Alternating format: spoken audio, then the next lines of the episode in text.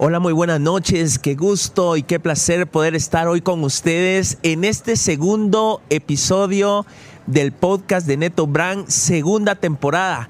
Contentos y agradecidos con Dios porque estamos acá en el Parque Central de mi pueblo, en el Parque Central de Misco, acá donde se descubre toda la tradición, toda la costumbre, donde estamos en medio de la fiesta a la Santísima Virgen de Morenos, una fiesta de antaño, una fiesta muy importante para nosotros los misqueños, porque es la fiesta con la que se inaugura todo lo que es el año. Es importante decirlo de esta manera porque eh, pasadito de la fiesta de lo que es Navidad y Año Nuevo, pues Misco se prepara para poder celebrar una de sus dos fiestas patronales, que es la fiesta en honor a la Santísima Virgen de Morenos y que hoy pues quise eh, llevar a cabo el podcast de Neto Brand acá en, en, el centro de Misco, en el Parque Central, para poder platicar un poco con respecto a esta fiesta, para que ustedes allá en casa, porque yo sé que tenemos una audiencia, gracias a Dios y a ustedes que siempre están atentos a lo que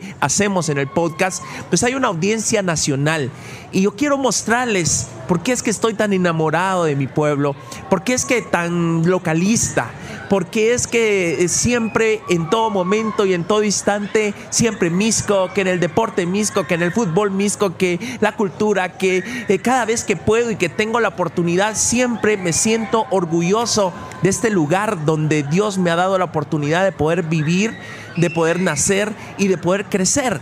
Y de esa manera, pues, eh, poderles a ustedes como espectadores, como parte de este podcast, eh, llevarles un poco de la tierra, de esta tierrita que nos ha dado tanto a los misqueños y que yo tengo, como siempre lo he dicho en muchas ocasiones, la fe y la esperanza que Misco será la luz de esta nación, es la esperanza de esta nación.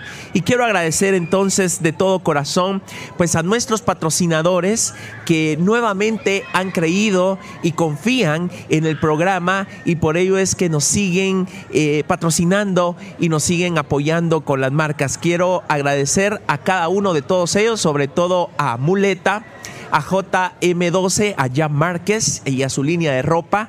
Quiero agradecer a Flower Box que hoy nuevamente y sin quedar mal ni un solo día, ni un solo episodio, eh, Flower Box eh, nos ha enviado el arreglo floral. Si usted quiere mandarle un arreglo de flores a su novia, a su novio, a su esposa, a su esposo eh, o en algún tipo de, de, situación especial, un cumpleaños, cualquier que, situación que se dé en el camino, pues puede de buscarnos a través de lo que son las redes sociales y en Instagram y buscar Flower Box y ahí puede usted ver la diversidad de arreglos florales. También quiero agradecer a Bicola por la oportunidad de estarnos patrocinando y sobre todo pues desde el, episodio donde tuvimos a Edwin Luna, eh, eh, desde ese día ellos iniciaron eh, confiando y aportando y poniendo su buen nombre para poder lograr que este podcast pueda ser una realidad. Y también a Conalib, gracias por las champurradas,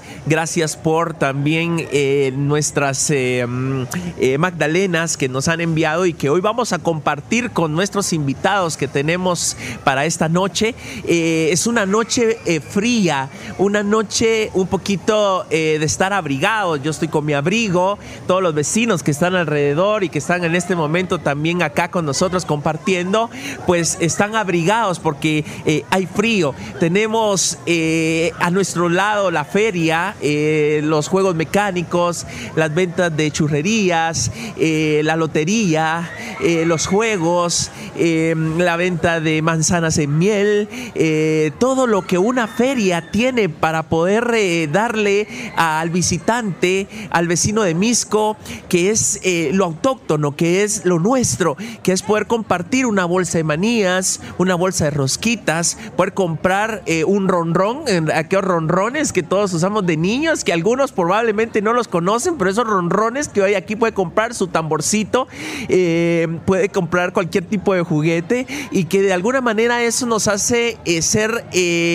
regresar a esos tiempos de antaño donde los juegos, donde los juguetes, pues eran fabricados de manera especial y con las manos de los guatemaltecos. Y estamos aquí en medio de toda esta costumbre y de toda esta tradición en este segundo episodio del podcast de Neto Brand. De tal manera que también hoy vamos a hacer un poco de todo. Tenemos dos invitados especiales eh, que son misqueños, que conocen la historia y sobre todo yo los quise invitar para que conmigo podamos compartir un poco de lo que es la fiesta de Morenos, porque yo sé que eh, muchos de ustedes que están allá en casa, muchos que están ahorita en este momento conectados, no saben de esta fiesta de Morenos. La fiesta de Morenos, ¿por qué la fiesta de Morenos? De hecho, cuando yo estudiaba allá en la ciudad de Guatemala, allá en el colegio, me decían, vos la fiesta de los morenos, decían, ¿verdad? Es, la fiesta de morenos. Pero ¿por qué la fiesta de morenos? ¿Por qué celebramos dos fiestas en Misco? ¿Por qué tenemos eh, ese nombre, esa advocación a la Santísima Virgen de Morenos? ¿De dónde viene? Todo ello lo vamos a platicar con dos invitados muy especiales, misqueños, que tengo la gran oportunidad, la dicha y la honra de poder eh, eh, tenerlos hoy acá con nosotros. Pero también vamos a contar con una noche de gala, una noche elegante, porque estamos celebrando también el primer aniversario de la construcción y de la inauguración del Arco de Morenos, que hace un año exactamente, en medio de la pandemia, pues eh, salía la Santísima Virgen consagrada del templo parroquial para poder posicionarse eh, frente al arco de Morenos y poder eh, llevar a cabo la bendición. Y fue una noche especial eh, que nos llenó el corazón a todos los misqueños que estuvimos en ese entonces y tuvimos la oportunidad de poderlo vivir y que hoy estamos cumpliendo un año. Y en medio de ello, ustedes recordarán, teníamos una orquesta de cuerdas, un cuarteto de cuerdas.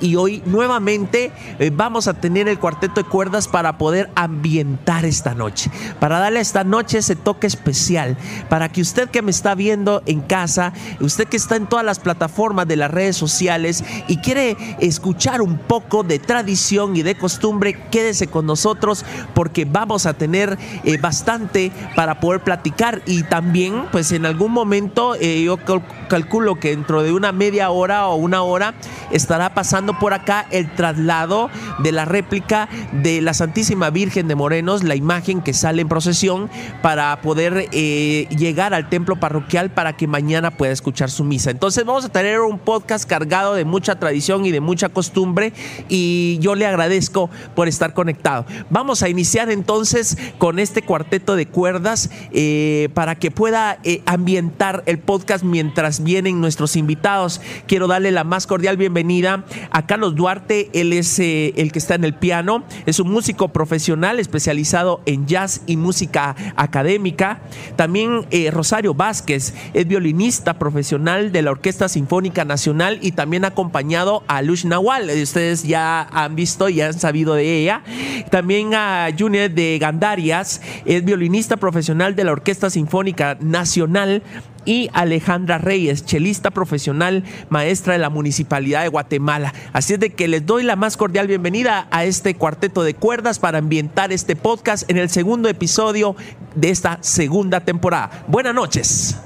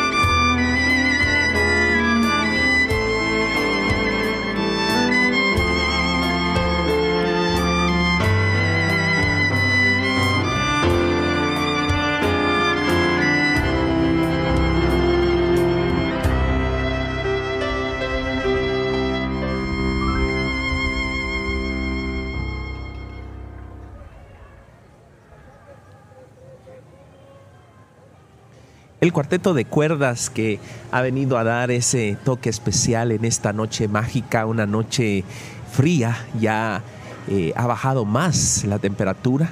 Y estamos acá frente al edificio anexo que en el 14 y 15 de septiembre tuvimos la oportunidad de inaugurar los arcos que vienen a darle una nueva fachada a ese edificio construido entre los años 80, finales de los 70, y que le viene a dar ese toque barroco y colonial que hemos querido poderle impregnar a Misco. Y fíjese que también eh, el arco de Morenos, que como bien lo decía hace un ratito, eh, cumple un año de, de haber sido bendecido e inaugurado y también en este momento nos encontramos en la construcción de nuevos arcos eh, enfrente de lo que es la fachada del edificio municipal o el Palacio Municipal, que espero en Dios ya para Semana Santa poderlos tener listos y preparados para que todo sea un conjunto dentro del Parque Central, lo que también se construyó muy colonial y muy barroco, que son los eh, diferentes eh, locales de donde vamos a tomar atolito y tostadas, que antes pues eran básicamente champas con techos de, plástico de lámina y que hoy pues eh, cuentan con techos de teja, de teja colonial con sus linternas y muy, muy hermoso. Poco a poco eh, se va eh, dando ese toque tan colonial de Misco porque pues, venimos desde muy cercanos a la fundación de nuestro pueblo, a lo que es la conquista y la creación de nuestro país, de Guatemala, de tal manera de que en medio de todo ello, pues acabamos de escuchar la Viquina, Luna de Xelajú y a mi manera.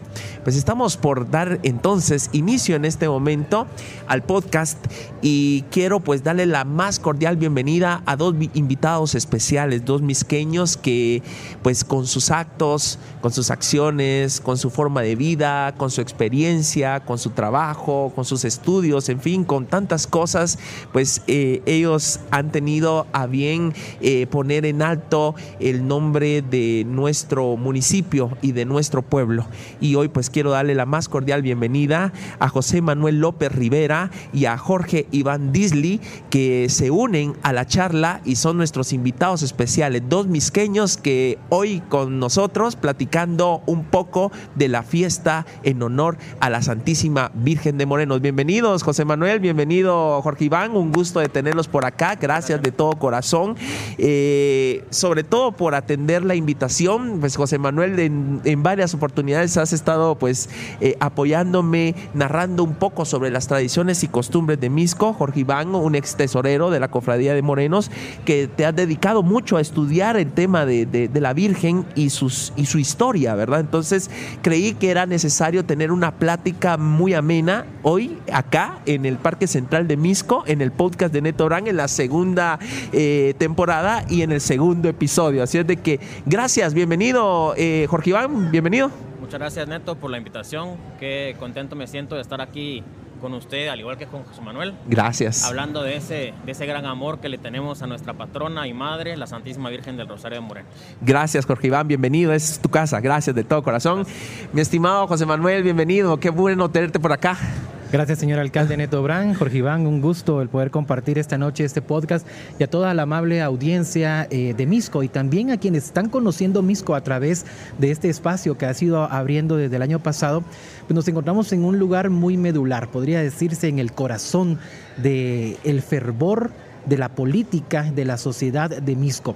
Es el mejor lugar donde se conjugan los verbos y los sustantivos para poder calificar este municipio bendito de Misco. Y sobre todo porque estamos en un momento tan importante porque la pandemia nos alejó, ¿verdad? Nos, nos, nos encerró y definitivamente nuestras tradiciones y costumbres se quedaron un poco relegadas. Incluso la apertura que se fue dando el año pasado o incluso el antepasado, a finales del antepasado, pues no tomó en cuenta las tradiciones y costumbres y de de hecho los feriados me decían a mí, mire, es que no es justo que, por ejemplo, estén abiertos los centros comerciales y nosotros en las ferias no. Nosotros somos personas que vivimos de, básicamente al día. Entonces eh, es necesario que nos den chance. Y yo recuerdo en agosto del año pasado que lo decía, miren, definitivamente no puedo porque la, la cosa sí está muy difícil. Pero en enero, en la fiesta de Morenos, en el nombre de Dios que sí. Y por eso quisimos trasladar el podcast acá para vivir en medio, como tú bien lo decías, eh, José Manuel, con, con, todo lo que nos rodea en este momento para que haga este, este lugar especial para poder platicar de la fiesta. La fiesta de Morenos. La fiesta de Morenos que genera duda porque todos los que nos puedan estar en este momento eh, sintonizando y están eh, en la transmisión, eh, preguntan, ¿qué es la fiesta de morenos? Es más, cuando yo estudiaba en el colegio o cuando iba a cargar en el ámbito cucuruchesco, ¿verdad? dicen, vos, mira, la fiesta de los morenos, ¿verdad? pero realmente la fiesta de morenos, sus orígenes, cuando yo tuve la oportunidad de ser em, o de servirle a Santo Domingo, pues tuve el gusto de poder estar con los libros del patrón, hablemos de la antigua alcaldía de indígenas, menciona algunas cosas con respecto a la fiesta de morenos y, habla un poco de, la cofradía que tenían los, los, descendientes de, los africanos traídos de la esclavitud de, África, básicamente. Eh, yo sé un poco de esto, pero quisiera que, que, ustedes pudieran ayudarme a enriquecer y poder dar de esa manera una introducción de cómo nace la devoción, cómo nace eh, la Virgen de Morenos. Eh, empezamos con José Manuel y luego vamos con, con Jorge Iván. Por favor, José Manuel. Gracias, señor alcalde. Pues el municipio de Santo Domingo de Guzmán Misco, como se le denominó desde su fundación, aquel 4 de agosto de 1526, recordemos que fue un municipio, un pueblo eh, conquistado y luego evangelizado directamente por la orden dominica. Y a partir de ahí podemos eh, ver cómo la religiosidad y, y lo encargado que tenían los dominicos de poder evangelizar a nuestros pueblos, pues va prácticamente ligado del fervor de Santo Domingo de Guzmán y también de la Virgen del Rosario de Morenos. Sí, porque va de la mano, ¿verdad? Prácticamente eh, eh, Santo Domingo es el fundador del Rosario, entonces tiene que ir de la mano de la Santísima Virgen, ¿verdad? Y los datos históricos hacen referencia y si hacemos un poquito de, análisis, vamos a un escrito del el religioso dominico Thomas Gage que hace la referencia dentro de sus escritos que habla de tres cofradías. La cofradía de los naturales, de los indígenas, la cofradía de la Virgen del Rosario y de los españoles. Entonces vemos también cómo va enraigado la conquista, el tema político y también la religiosidad directamente para poder enmarcar ese, ese fervor, pero también algo que decía hace en unos libros, hace muy poco, un escrito que han hecho la Universidad de San Carlos de Guatemala, que el municipio de Misco tiene esa esencia de cómo ha perdurado casi 500 años después de su fundación toda esa evangelización que permeó tanto en una sociedad ladina, indígena y de esclavos y que hoy vemos reflejado, si lo queremos ver, en dos fiestas bastante importantes. En enero, lo que estamos viviendo como en estos momentos la Virgen de Morenos y la más antigua que sería la fiesta en honor a Santo Domingo de Guzmán. Prácticamente los españoles eh, tuvieron a bien em, para evangelizar a través de las cofradías, generar la oportunidad de poder eh, lograr que los habitantes pudiesen tener eh, un acercamiento o poder ir encontrando a Dios o conociendo a Dios a través de las cofradías, a través de las imágenes. Entonces esto es Mm, creo que es el inicio y el origen de la evangelización a través de, la conquista española. El, prácticamente imponer una religión nueva completamente a, a, los que eran nativos de esta tierra cuando fue la conquista, pero también pensar en que fueron como que eh, generando ciertas cosas como que miren esto es ahorita precolombino pero solo cambiemos el nombre y ya es eh, cristiano por ejemplo podría ser verdad pero pero quisiera llegar un poquito más al origen y, Jorge Iván por favor gracias. Pues también es muy interesante lo que lo que decía José Manuel de cómo en este territorio convivían tres etnias muy distintas Sí. y como lo decía muy bien Neto al principio, que la historia de Misco también se remonta directamente hasta la conquista, ya que fue de los primeros lugares que los conquistadores españoles eh, pues eh, fundaron, ¿verdad? Sí. Ya que fue inmediatamente dos años después de, de haber entrado a Guatemala que en 1526 se da una batalla en este valle que se conocía como Valle de la Ermita, Valle de la Virgen, Valle de las Vacas. Acá habían dos señorías, de señoríos poco más muy importantes, Belej, que era el con el quien tuvieron la, la batalla. Claro. Entonces, luego ya de pues, salir victoriosos, a los que a los naturales que, que, que quedaron, los reagruparon precisamente acá. Se Exacto. cree que fue más allá por, por el Cerro Alush o... Más en las faldas, ya ¿verdad? eh, que encontraron aquí más planicie, ya ubicaron el centro. Pero en 1542, nuevas leyes, que así se le llaman las leyes nuevas, prohibían que eh, se esclavizara a los indígenas. Claro. Entonces te necesitaban fuerza de trabajo, fue ahí cuando decidieron empezar a exportar más eh, personas africanas para eh, ese tipo de trabajos. Entonces acá donde se empieza esa, ese confluir de las tres etnias en este territorio. Y a la vez otra de sus, de sus intenciones que traían, como bien lo dice Neto, es evangelizarlos. Claro. Y lo hacían también por medio de las órdenes religiosas. En el caso de Misco fue por medio de los dominicos, en Guatemala también estuvieron los mercedarios, los franciscanos, pero a Misco como a otros territorios aledaños como Pinula, Petapa, estaban adscritos bajo la orden de los dominicos. Y como sabemos, los dominicos son los encargados de la vocación de De tener la- la, del vocación de la. Virgen del Rosario por todo el mundo. Claro. Y aparte, en esa época, la distinción de clases era muy tremenda en la época colonial. Sí. Entonces tenían que fundar una cofradía para cada etnia. Como lo decía José Manuel ya Tomás Gage, nos daba cuenta de esto a principios del siglo XVII, en que había una para los españoles, otra para los indígenas y otra para los africanos. Entonces, estas tres cofradías llegaron a ser muy importantes desde incluso ya el siglo XVI. Y eso tal vez lo platicamos más adelante de por qué en enero. Ya Claro, es otro tema supuesto. interesante. Entonces, eh, por medio de estas cofradías fue que ellos empezaron a evangeli- a evangelizar tanto a los indígenas como a los africanos. Yo creo que los españoles fueron muy inteligentes en poder lograr la, la evangelización y una prueba de ellos pues es, eh, es lo que sucedió en México, ¿verdad? Pero por ejemplo, yo, yo, yo, yo veo aquí una situación, cuando, cuando se da la, la conquista, cuando traen al pueblo de Misco ya a vivir aquí a las faldas del Cerro Alush, podríamos decir que prácticamente en ese momento solo habían indígenas pocomanes y los españoles, ¿verdad? Eh, podríamos pensar, incluso leyendo un poco los libros de, la Cofradía Santo Domingo y de la Alcaldía Indígenas, que estaba pues la parte de, la hacienda, hablemos de la labor del molino, que, dicen que era de Jorge de Alvarado, eh, donde se cultivaba, eh, si no estoy mal, trigo, y otras labores, o sea, inicialmente en lo que conocemos como Misco no vivieron españoles al inicio, ni tampoco en ese momento habían ladinos, ni tampoco habían negros. Esto se vino a dar a raíz de estas nuevas leyes, donde a través incluso de, de- del muy connotado y conocido dominico Fray Bartolomé de las Casas, que eh, básicamente defiende el, el- el tema de la esclavitud, o sea, que, que, ah, que, ah, que ya no haya esclavitud, que no se trate al indígena con esa forma como se trataba. Entonces se vienen los primeros barcos de, de- de África, de, de negros, para que puedan trabajar y esclavizar o básicamente hacer el trabajo que los indígenas no tienen que hacer. Estamos hablando que de 1550, 1560 o tal vez 1570. O sea, podríamos ir pensando que, por decirlo de esa manera, porque hay, hay varias tradiciones orales de, lo que es la, la- Virgen de, Morenos.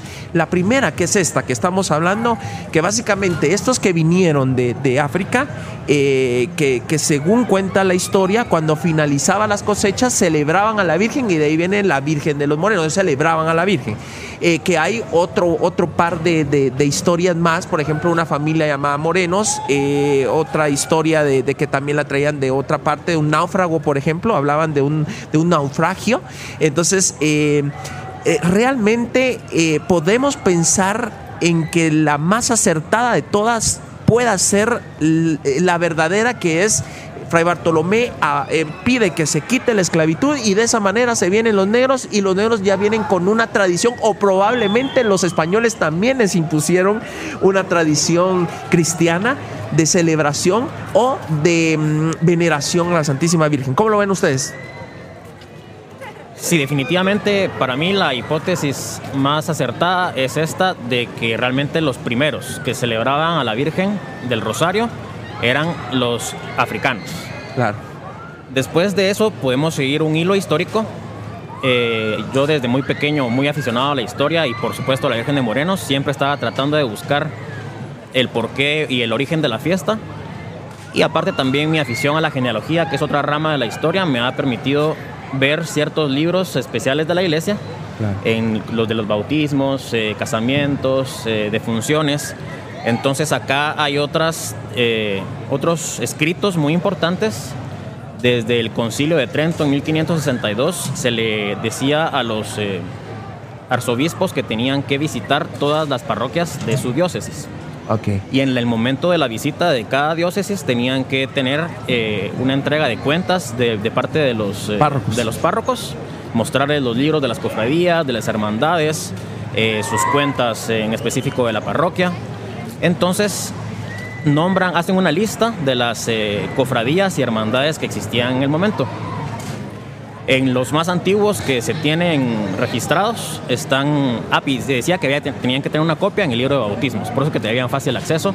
Y los originales están ya en el, en el archivo de la catedral, en el archivo histórico arquidiocesano. O sea, prácticamente si no hubiese sido que lo hubieran asentado en el libro de bautizos, no tuviéramos razón de, y conocimiento de ello. La copia, pero después yo fui a investigar al archivo y sí están los originales de las visitas. ¿Te dejaron entrar al archivo? Pero lo, lograste Sí, entonces hay algunos datos por ahí sueltos que no estaban en el original y estaban en la copia.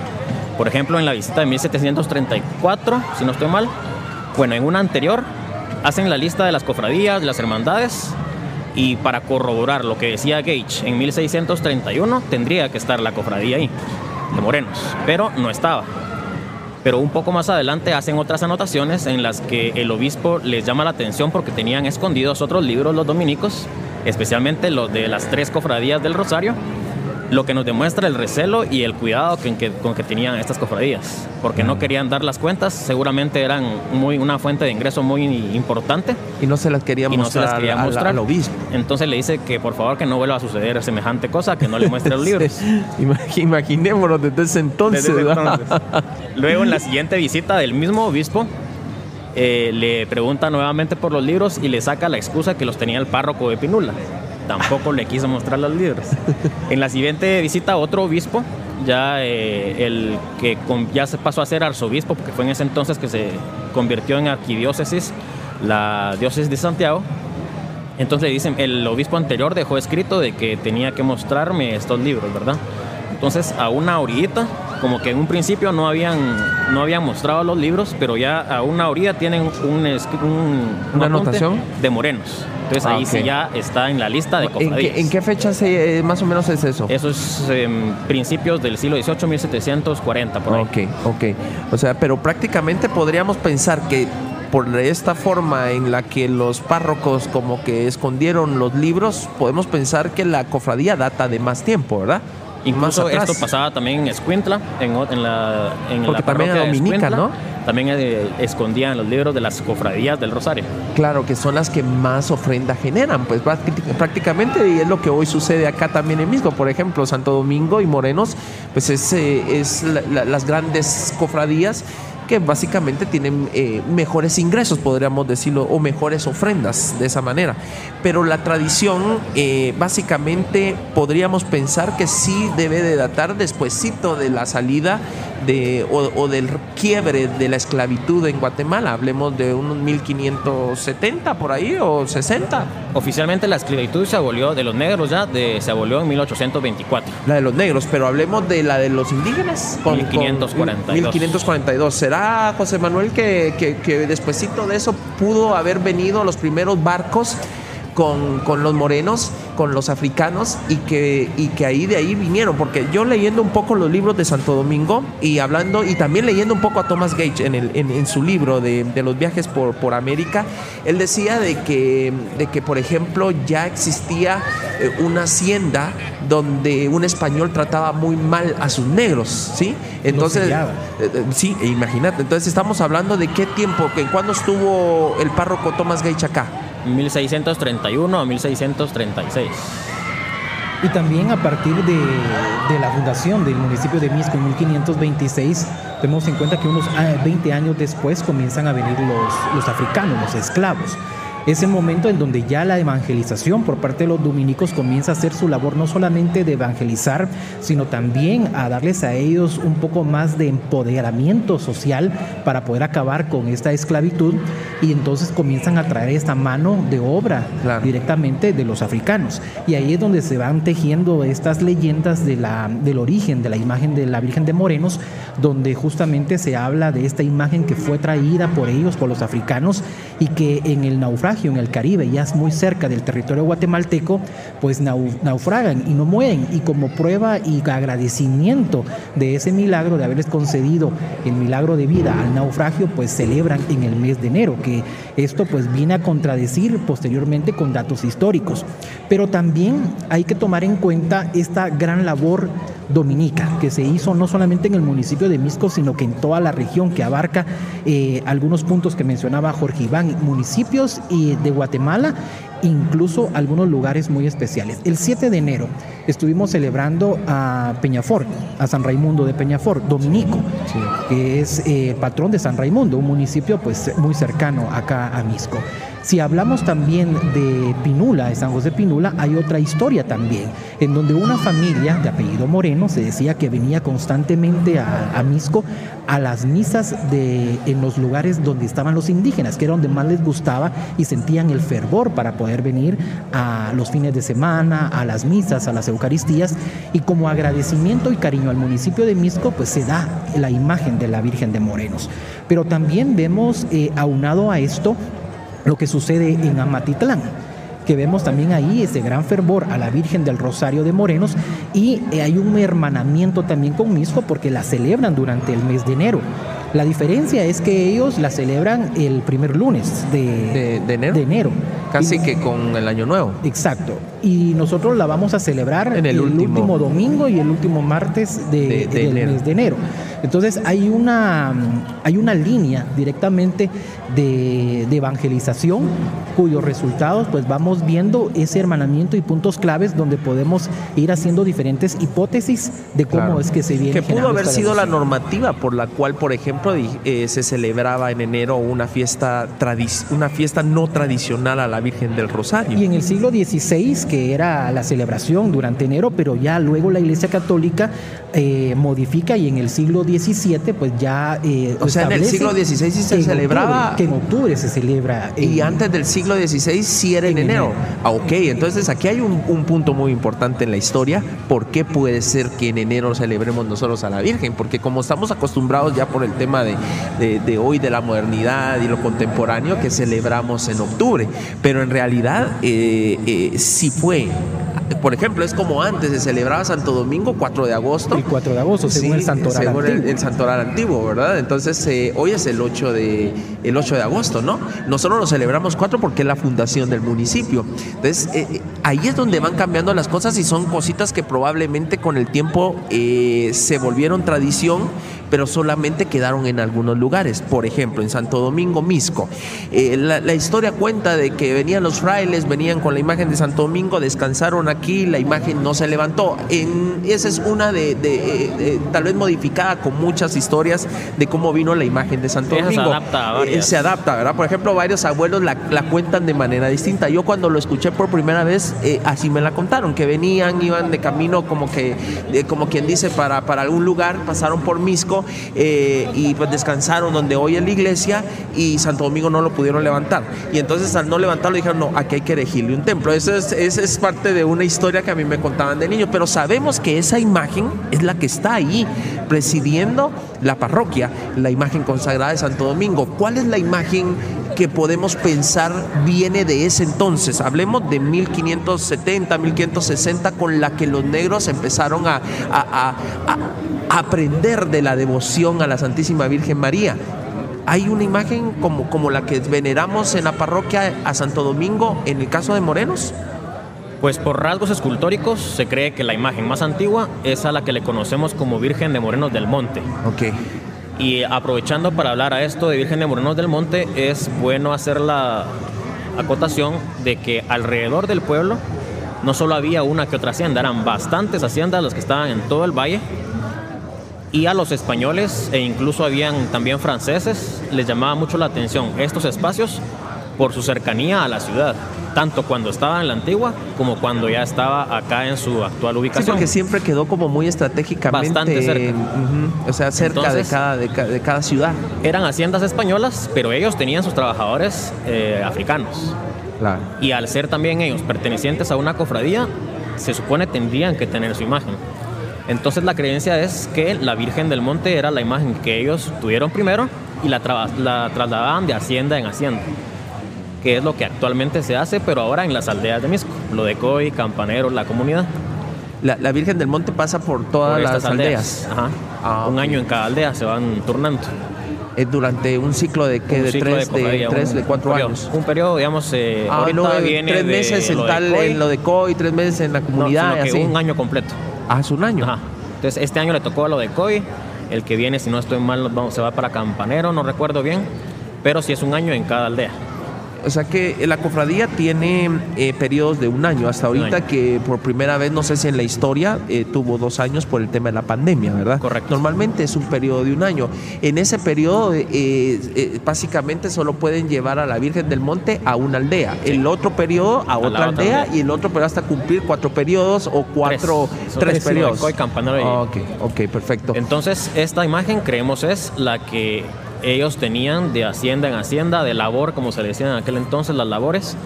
eh, que ya mencionaste la de Molino, que era de don Juan Palomeque también. Juan Palomeque, correcto. Estaba la labor de hecho, Juan Palomeque es el que habla eh, Thomas Gage, que es el que le pegaba a, su- sus esclavos esclavos. negros, ¿verdad? Y es ahí donde nosotros creemos que sí cuadra el, el tema de, de- de- de la esclavitud y de cómo genera la devoción de morenos. Eh, seguime hablando ahí de las labores. eh, eh, Entonces, eh, otras labores como la de Mancilla, la San labor de Castillo, de Castilla, la labor del la labor de, de- de- del naranjo. Correcto, lo de chilena, ¿verdad? Fuentes, lo de Coy, que ya era- y estas dos, muy curiosamente, lo de Fuentes, porque los habitantes eran de apellido Fuentes, los primeros. Claro. Coy eran de apellido Coy, los primeros. Lo de pues, Brán sí, era también, apellido ajá. de Brán, que es un, un montón de personas que todavía somos descendientes de estas personas. Claro. Entonces, eh, con el pasar del tiempo, podemos ver que eh, ellos traían a su imagen al pueblo para celebrarle en enero. Otras hipótesis de por qué se celebra en enero está también que antes de que, como decía José Manuel, que se celebrara en octubre, se celebraba más también a la Virgen de Candelaria y esta se celebra el 2 de febrero. Entonces las celebraciones empezaban un poquito antes, que era en enero.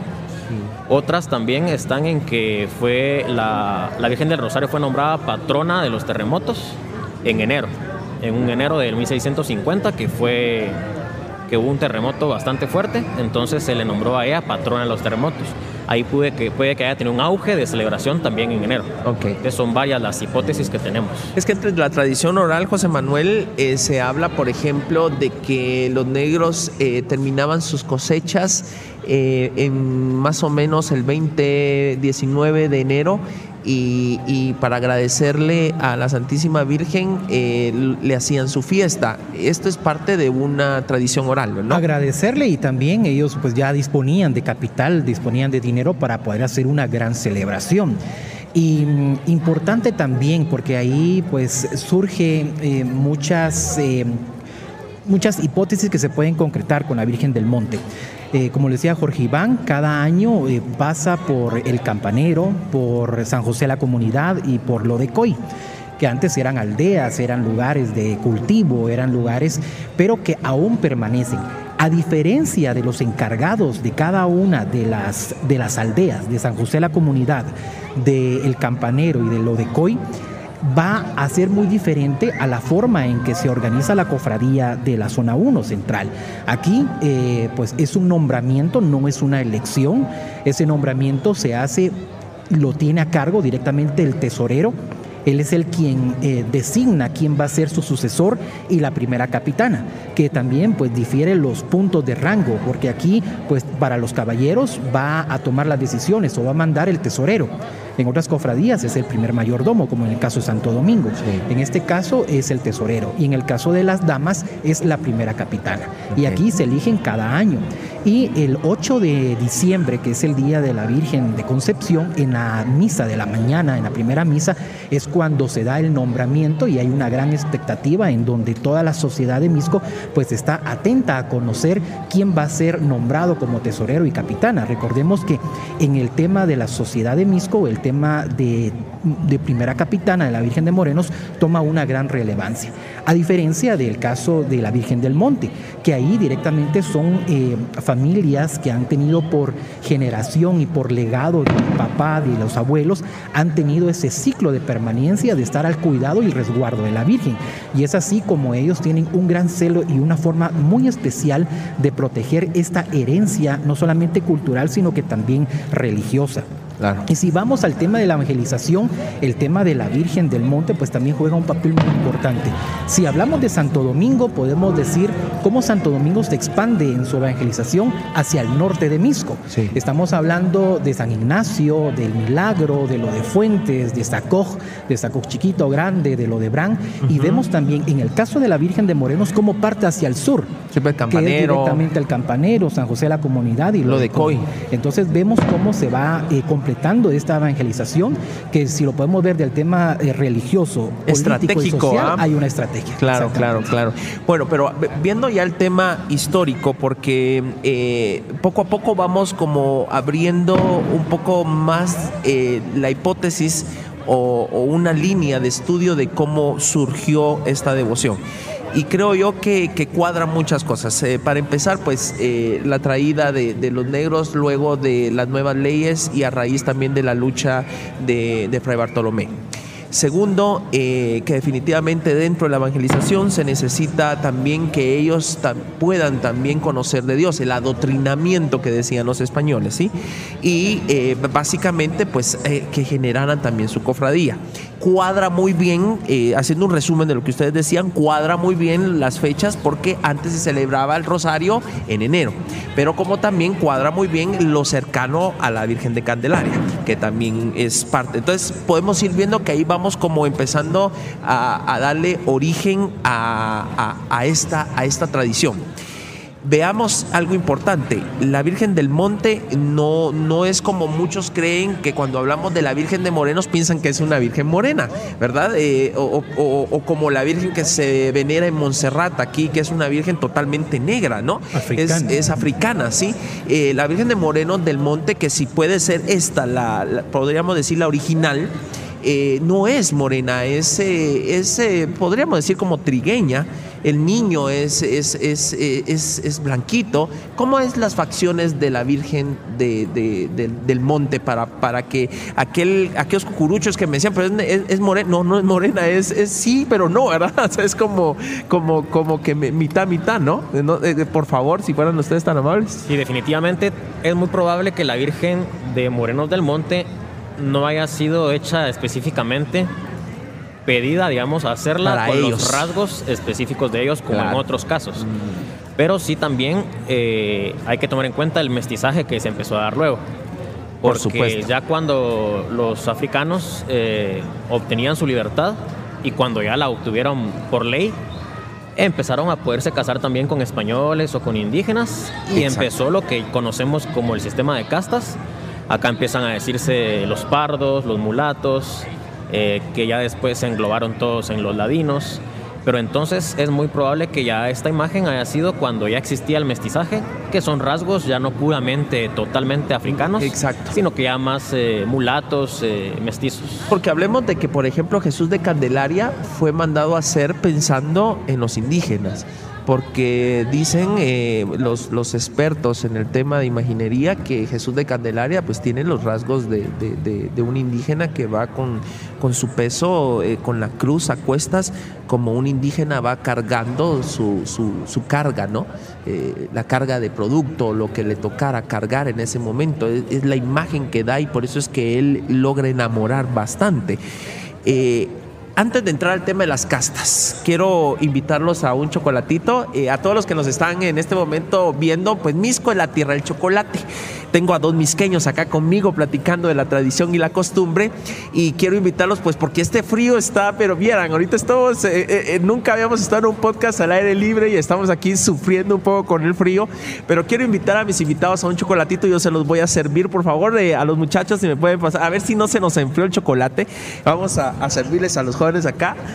En el año 2008, Jorge Iván fue declarado por el Congreso de la República, pues se publica que el chocolate es patrimonio cultural de, de, Guatemala y también pues es uno de los productos que marca también esta artesanía, ese legado, al igual que los dulces típicos, pero el chocolate en sí también tiene eh, esa herencia, el sabor de Misco. Correcto. Eh, tenemos a muchas chocolateras que aquí en Misco lo hacen delicioso y realmente muchas personas vienen a Misco buscando el chocolate, así como también los chicharrones. Y específicamente vienen acá porque se conoce que las técnicas de fabricación que usan, los ingredientes que utilizan, tratan de hacerlo de una manera para que sea realmente sabroso. Y aún hay muchas familias que su base económica es directamente la elaboración del chocolate. Y lo podemos sentir al ingresar a Misco, pasamos por el molino Doña Rogelia y rápidamente se siente aquel perfume al chocolate. O si vamos a la Avenida Federal por las tardes, por las noches, escuchamos hasta cómo van palmeando el chocolate y se siente aquel aroma, es... Eh, impregnado directamente en la sociedad misqueña. Pues eh, aquí está el chocolate, tal como usted lo decía, pues es parte del patrimonio cultural de la nación. Eh, el chocolate de Misco, eh, el buen chocolate es aquel que tiene dos de cacao por una de azúcar, ¿verdad? no como otros chocolates de otros lugares donde le dan tres de azúcar por una de cacao, ¿verdad? Entonces aquí es un chocolate muy pesado, muy fuerte. Todavía lo encontré algo calientito.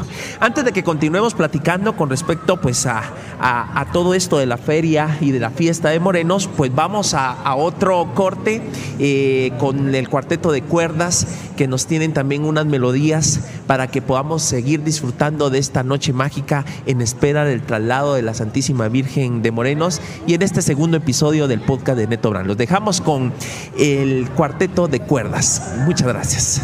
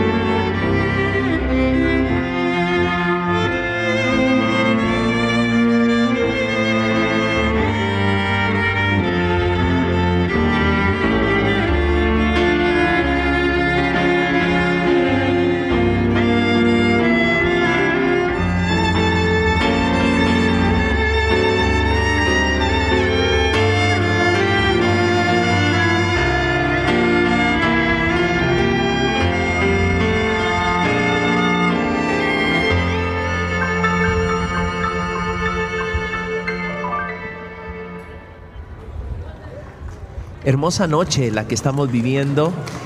Contentos y agradecidos con Dios nuestro Señor que nos permite poder estar en estas vísperas de la fiesta de Morenos antes de que salga la procesión el día de mañana, una procesión en un recorrido muy corto, pero que en medio de esta pandemia para todos los misqueños es de mucha alegría porque ya esperábamos, ya queríamos ver las procesiones afuera, ver a la Santísima Virgen afuera y pues en este momento estamos prácticamente haciendo el podcast en espera de que venga ya la procesión con las diferentes imágenes hacia la parroquia de Santo Domingo de Misco para eh, poderse preparar para mañana a la fiesta mayor. Y tenemos la mesa, pero Miren ustedes, bendecida. Estamos enriquecidos. Tenemos de todo. Ya tengo José Manuel sus churros.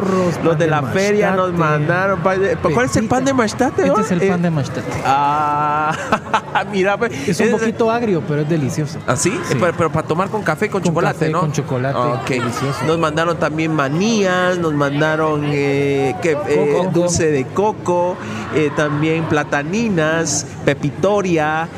Bueno, esto de rosquitas, que es todo lo que nuestros amigos de la feria pues venden acá y no está de más pues hacerle la invitación a ustedes para que puedan venir a Misco en este, e, en este fin de semana, en el marco de la fiesta de Morenos. Venga a disfrutar. Eh, tenemos todas las diferentes... Em, hablemos de, medidas eh, y protocolos de sanitización, tenemos gel, utilizamos la mascarilla y entonces eh, estamos eh, con mucha fe y con mucha esperanza de que los contagios sean mucho menores ahora que básicamente casi todo el pueblo está vacunado. Hemos tenido la gran oportunidad de que hay casi 17 centros de vacunación en todo Misco y eso ha dado la oportunidad de que muchos vecinos de Misco puedan ya incluso tener hasta la tercera vacuna nos da el chance de apertura, nos da chance de abrir. Y por ello es de que ya el convite estuvo hace ocho días, estamos con la feria funcionando, estamos con la procesión y básicamente ayer incluso en el certamen señorita Misco, Misco ya abrió, ya está en apertura, estamos haciéndole frente a este virus y sobre todo a esta pandemia, pidiéndole a Dios que poco a poco vayamos dejando atrás esa tristeza y ese dolor que causó la ida de nuestros familiares que se adelantaron a nosotros para el encuentro con el Señor y que los que estamos aquí aún viviendo y hemos sobrevivido, pues tengamos la oportunidad de ese aprendizaje de lo que vivimos en esta pandemia. Continuamos con la plática con José Manuel y con Jorge Iván. Eh, el sistema de castas. Hablemos de que mm, cuando yo tuve la oportunidad de servirle a Santo Domingo, decía de que eh, los negros que vinieron a trabajar a las haciendas, porque ya la esclavitud indígena había finalizado, prácticamente pues ellos tuvieron que traer mano de obra, podríamos decir mano de obra eh, para los trabajos pesados. Y adquirieron sus esclavos negros. En algunas eh, historias de algunas personas y otras que tuve la oportunidad yo de leer, dice que eh, al tener sus esclavas negras, los hacendados, los terratenientes, los que tenían la tierra, eh, se enamoraban de sus esclavas y empezaba eh, el mestizaje. Existen actas matrimoniales, existe incluso solicitudes de permiso al arzobispo eh, donde le pedía el hacendado poderse casar con su esclava negra. Eh, a lo que el arzobispo aceptaba, daba su venia y, existía ese casamiento. El producto de ello pues era el mestizaje. Ese mestizaje con el tiempo pues se fue, em, eh, ahí sí que podríamos decir, eh, disluciendo, ahí, cambiando, las facciones ya no iban a ser tan puras como el inicio porque conforme se va habiendo mestizaje va cambiando eh, la facción y va cambiando, solo quedan ciertas cosas. Allí es donde dice que viene, por ejemplo, porque con el tiempo la aristocracia misqueña, hablemos de las familias más pudientes, las familias que más tierra tenían, eran los eh, herederos eh, o, los, o los nacidos de estos matrimonios entre las esclavas negras y los terratenientes, que luego con el tiempo ellos se quedaron con la cofradía y es lo que fue generando en su momento la cofradía de morenos, que era básicamente los, los herederos de esta casta. ¿Es así como lo estoy contando o me estoy perdiendo en el tiempo? Yo básicamente eh, hago un resumen de lo que yo leí cuando yo estuve en la cofradía y de lo que he podido escuchar de otros historiadores. Quisiera que ustedes que, han estudiado en el tema puedan comentarme este inicio de la casta, una casta distinta que poco a poco se convirtió en ladina, pero que viene de los negros. Eh, ¿Quién quiere empezar? Jorge Iván, por favor.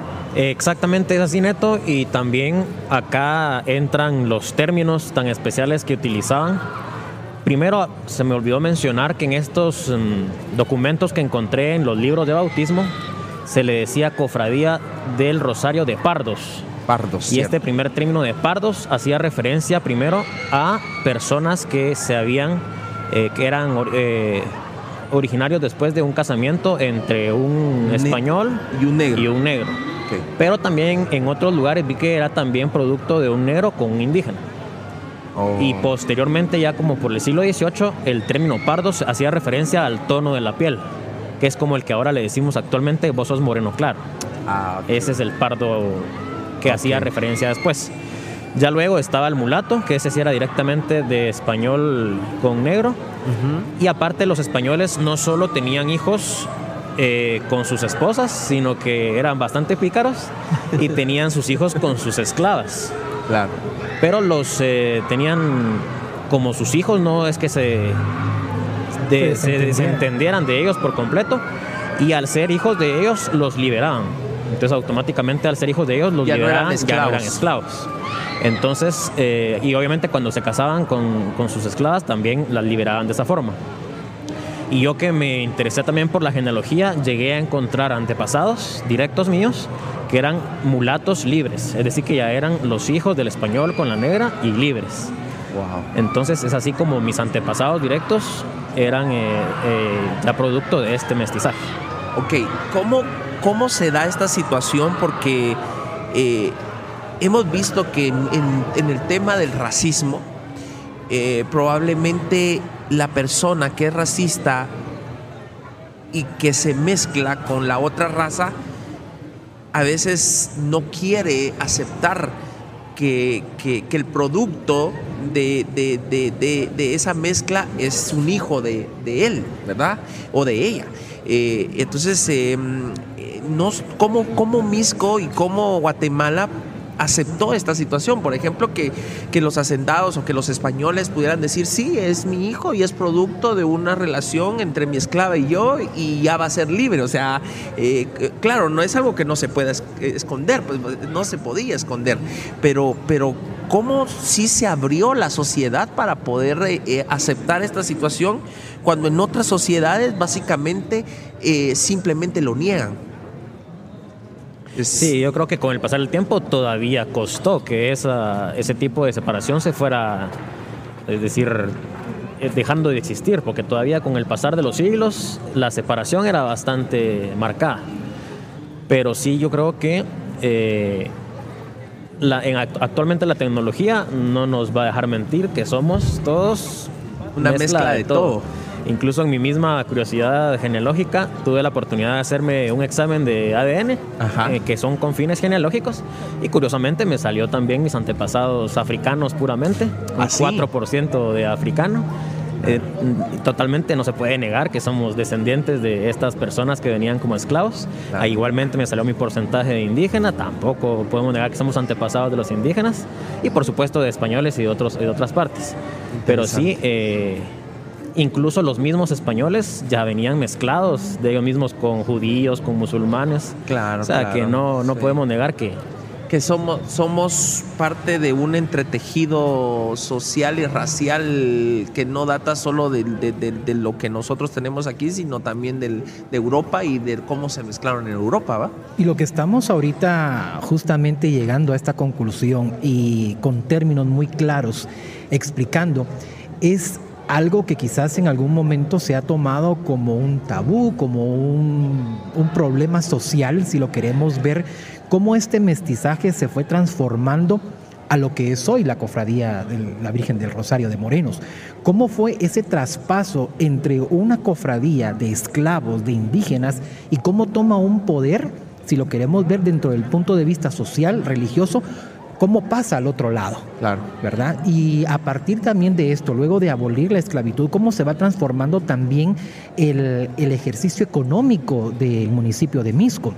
Tomemos en cuenta que ya todas estas parcelas, todos estos campos, pues cambian ya el modelo económico de la siembra. Muchos lugares pues comienzan a llenarse de bestias, de, vacas, el comercio de la leche, el comercio de otros cultivos, eh, los molinos de Mixtamal que comienzan a, tener un auge importante en el municipio de Misco, el transporte urbano que comienza a generarse, como también muchas familias toman eh, el, eh, el emprendurismo del transporte con la ruta morena y se transforman en familias eh, económicamente poderosas, ¿verdad?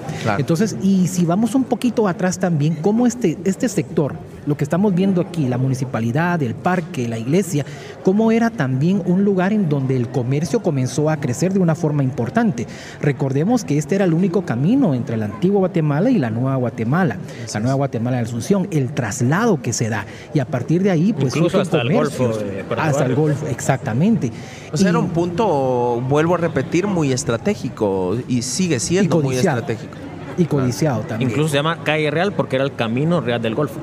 O sea, no es porque sea, porque todo pueblo tenga su calle real, no, sino es porque básicamente era Pasaban las autoridades, las más altas decir, autoridades. Como decir una interamericana en medio el camino principal. Exacto, ok, ok, ahí estamos. Y cabe resaltar que en esos momentos la procesión de la Virgen del Rosario de Moreno salió justamente y está circulando la novena avenida, que era anteriormente la antigua calle a la antigua Guatemala. Entonces, esto es muy, también muy importante porque recorre esa, ese trecho en donde vemos también cómo converge todo el punto de vista social, económico y religioso y tienen un punto eh, en común, que es justamente este centro. Al inicio del podcast le decía que aquí era eh, los verbos y los sustantivos de todo Misco, ¿verdad? Entonces vemos cómo eh, se da este, este traslado del mestizaje que lleva también a tener un referente social muy diferente con el caso de la cofradía de la Virgen del Rosario de Morenos,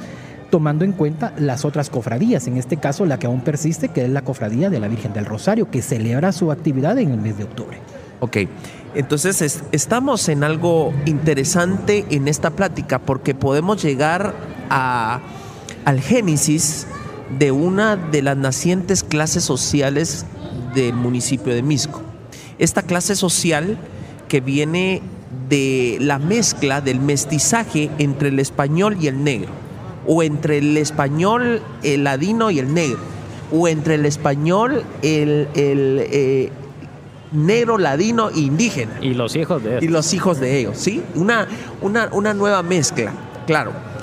Claro está que los hijos de ellos al final vinieron a heredar estas haciendas y vinieron a heredar em, el poder económico que tenían estos primeros españoles. Por ello considero yo, y ustedes no me dejarán mentir o, o me corrigen si no es así, por ello es de que la cofradía de morenos, hablemos de 1900, 1800, era dirigida por, por la clase social alta de Misco, porque eran los herederos de estos mismos hacendados producto del mestizaje. Y esto es muy importante saberlo porque es lo que nos marca lo que vivimos o vivieron nuestros abuelos, vivieron nuestros padres y vivimos un poco nosotros con la división étnica entre ladinos e indígenas en Misco. Porque ahí ya podemos ver, por ejemplo, muy ya en los años 1900, la diferencia de que la fiesta de Morenos en enero era para los ladinos y la fiesta de Santo Domingo en agosto era para los indígenas. Entonces, eh, pero vemos cómo inicia el Génesis, cómo es la concepción de esta situación y cómo llegó a ser lo que hoy llegó a ser. ¿Por qué? Porque, por ejemplo, eh, en mi caso también, yo sé que la familia Abraham tiene mucho de, esta sangre mestiza, eh, negra. Y, se ve incluso en los rasgos de muchos de mi familia, ¿verdad? Porque todavía los guardamos. Y entonces, como diría Ricardo Arjona, como lo he dicho varias veces, ¿verdad? El negro, el indio y el español se mezclan para darle un gusto a Dios. Misco es eso, una, una mezcla de sangre que conforme pasó el tiempo ha ido convergiendo, pero también nos hemos ido uniendo. Hoy es ya mm, parte del pasado ver una división en Misco. Hoy parejo eh, le entramos todos a la devoción, tanto a Morenos como a Santo Domingo, como a Jesús Nazareno, como a Jesús del Aposento, pero en su momento sí había una división. Y hablemos de 1700, 1800 y probablemente inicios de 1900, pero todo eh, deviene de esa razón de ser. Y claro, por ello es que cuando uno miraba, yo de niño, yo miraba la diferencia, por ejemplo, entre los adornos de Santo Domingo y los adornos de Morenos. Había una gran diferencia en los encortinajes de Morenos, que eran hermosos, eran pomposos, ¿verdad? Pero era porque había eh, cierta economía que permitía hacerlo, que Santo Domingo, a pesar que tenía las ofrendas de todo el pueblo, no llegaba, hasta que poco a poco se fue como nivelando en algún momento, ¿verdad? Entonces, eh, este mestizaje de, del negro, el indígena y el español es lo que marca el inicio de una nueva casta en Misco, una nueva tradición y una nueva devoción que conocemos hoy como la Cofradía de Morenos. Mm, ¿Voy bien por ahí? Ahí estamos. Hablemos entonces ahora de la cofradía de morenos. Hemos hablado del origen, hemos hablado de, de, cómo, cómo pudo haber iniciado, hemos hablado de la primera imagen. Ahora hablemos en sí de cómo se integra esta cofradía. Hablemos de, de, de cómo funciona, cuáles son sus aspectos eh, históricos y cómo es integrada y cómo eh, genera esta devoción y cómo ha logrado mantenerse en el tiempo. Empezamos eh, nuevamente con Jorge Iván, ¿sí? Ok, vamos porque eh, eh, eh, fuiste tesorero, ¿verdad? De, de, la cofradía, entonces hay un conocimiento de, de, primera mano. Por favor, hablemos de la cofradía. Muy bien, pues ya hablando entonces de la cofradía, obviamente con el tiempo la población crece y sigue creciendo, entonces la devoción a la Santísima Virgen de Morenos también creció y fue cuando entonces podemos ver la historia por medio de las imágenes. Eh, ya se mandaron a hacer otras dos imágenes, que son la imagen que actualmente es consagrada y la otra imagen que, que viene en el anda grande en este momento, que es la de las pasadas que se le llaman pasadas solemnes, porque también ya se empezó con la costumbre de las llamadas pasadas. Claro. Entonces, esta, una de estas imágenes fue la que empezó con estas pasadas, que es lo que sabemos va la imagen de un hogar en otro, estando con las familias durante algunos días, en la que son unos días de mucha alegría para estas familias, en las que se les reza el Santo Rosario. Entonces, por medio de las imágenes también podemos ir viendo este crecimiento de la cofradía. ¿Hay una fecha aproximada del inicio de estas pasadas? Pues de las pasadas en sí exactamente no. ¿Y de las imágenes? De las imágenes, los expertos en, en en escultura nos han Ajá. dicho que son de aproximadamente finales del siglo XVIII. Estamos hablando de 1780 por ahí, que okay, pueden haber sido perfecto. La, la, imagen que preside el, la parroquia, ¿verdad? La imagen consagrada que básicamente no sale, ¿verdad? Es muy raro que, que, que salga. Por ejemplo, después de su, de su, consagración, ahora sí ya sale una vez anualmente, que Cierto, ¿verdad? dos una años ya no... anual, ¿verdad? Correcto, pero antes rara vez salía, salió solamente para cuando se terminó la reconstrucción del templo. Creo que, que salió con Santo Domingo también, ¿verdad? 4 de agosto de 1990. Correcto. Cuando se inaugura la parroquia Santo Domingo. Hace 30 años, hace 30 años. Ella junto con toda la imaginería religiosa. Todas las imágenes. Nazareno de Misco, el Nazareno del Aposento. También salieron Todos ellos? salieron en una procesión porque ellos se encontraban en el salón. No me digas, yo, yo, era, yo era acólito y no, no. Yo recuerdo a Santo Domingo y a la Virgen de Morenos, pero no recuerdo a las otras imágenes. ¿Salieron las otras también? Salieron todas. Yo recuerdo que fue un día bastante nublado con lluvia en el amanecer. Sí, porque decían que porque habían salido la, las imágenes, se entonces se enojó, que... se enojó el jefe allá arriba y entonces se dejó caer la tormenta, ¿no? Hizo un recorrido y luego pues ingresa a la parroquia Santo Domingo de Guzmán para dar esa inauguración.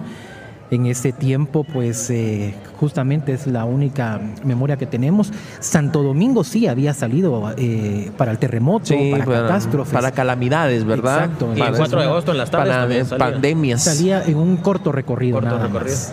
Ok. Hablando de las imágenes, eh, porque pues Jorge Iván eh, hablaba de este tema, la imagen de la Virgen de Morenos es también, hablemos, peculiar, porque no es como cualquier Virgen del Rosario. Una Virgen del Rosario, eh, podría yo atreverme a pensar que es como de una cierta altura, pero la Virgen de Morenos siempre es pequeña. No es una virgen grande, es una virgen pe pequeñita la Virgen de Morenos nunca se ha visto una Virgen de Morenos grande, pues es solo, solo la que está acá, pero básicamente quisimos eh, eh, ¿Una lograr réplica? una réplica como que fuera una Virgen a proporción, sí. Eh, es pequeña la Virgen de Morenos, no es una imagen grande. ¿Esto tiene alguna razón? Pues no una razón específica, pero de, es depende de quién la mande a hacer y también de la época. Porque en la época eh, tenía una, una, un tamaño exacto, que era una vara justa, creo que le decían. Entonces de ese tamaño se hacían. Pero también, según quién las encargaba, era que se pedían las especificaciones de la imagen. Ok, pero al final de cuentas todas son casi del mismo tamaño, ¿no? Eh, no difieren. La que es un poquito más alta es la del guarda.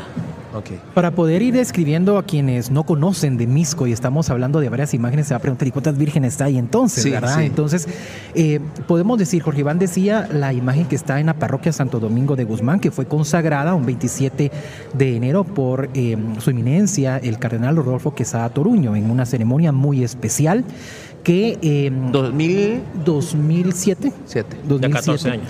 Hace 14 años y pues también cabe recordar que fue días antes, estábamos así como ahorita en la fiesta previo al domingo del rezado, cuando se da el anuncio de la consagración. bien de la- rápido, ¿verdad? Fue bien rápido y pues entonces los encargados de ese entonces, el tesorero y la primera capitana, pues tienen que ir modificando a lo que se tenía ya previsto para ese domingo y se hace un rezado en horas de la mañana con la imagen que es conocida como de las pasadas, la rezadora, y luego ingresa a la parroquia para la Santa Eucaristía. Y luego, pues la misa es a las 6 de la tarde, si no estoy Creo mal, cinco. 5 de la tarde. Y ya en horas de la noche, pues como algo muy histórico, hace 14 años, ese 27 de enero del año 2007, sale la consagrada imagen de la Virgen del Rosario de Morenos, acompañada de la imagen consagrada del patrón Santo Domingo, que había sido consagrado previamente. Un año Salen antes, ¿verdad? Un año antes y salen en una procesión muy especial. Eh, al salir, comúnmente uno le quema la pólvora al castillo cuando va a ingresar, pero aquí sucedió todo lo contrario.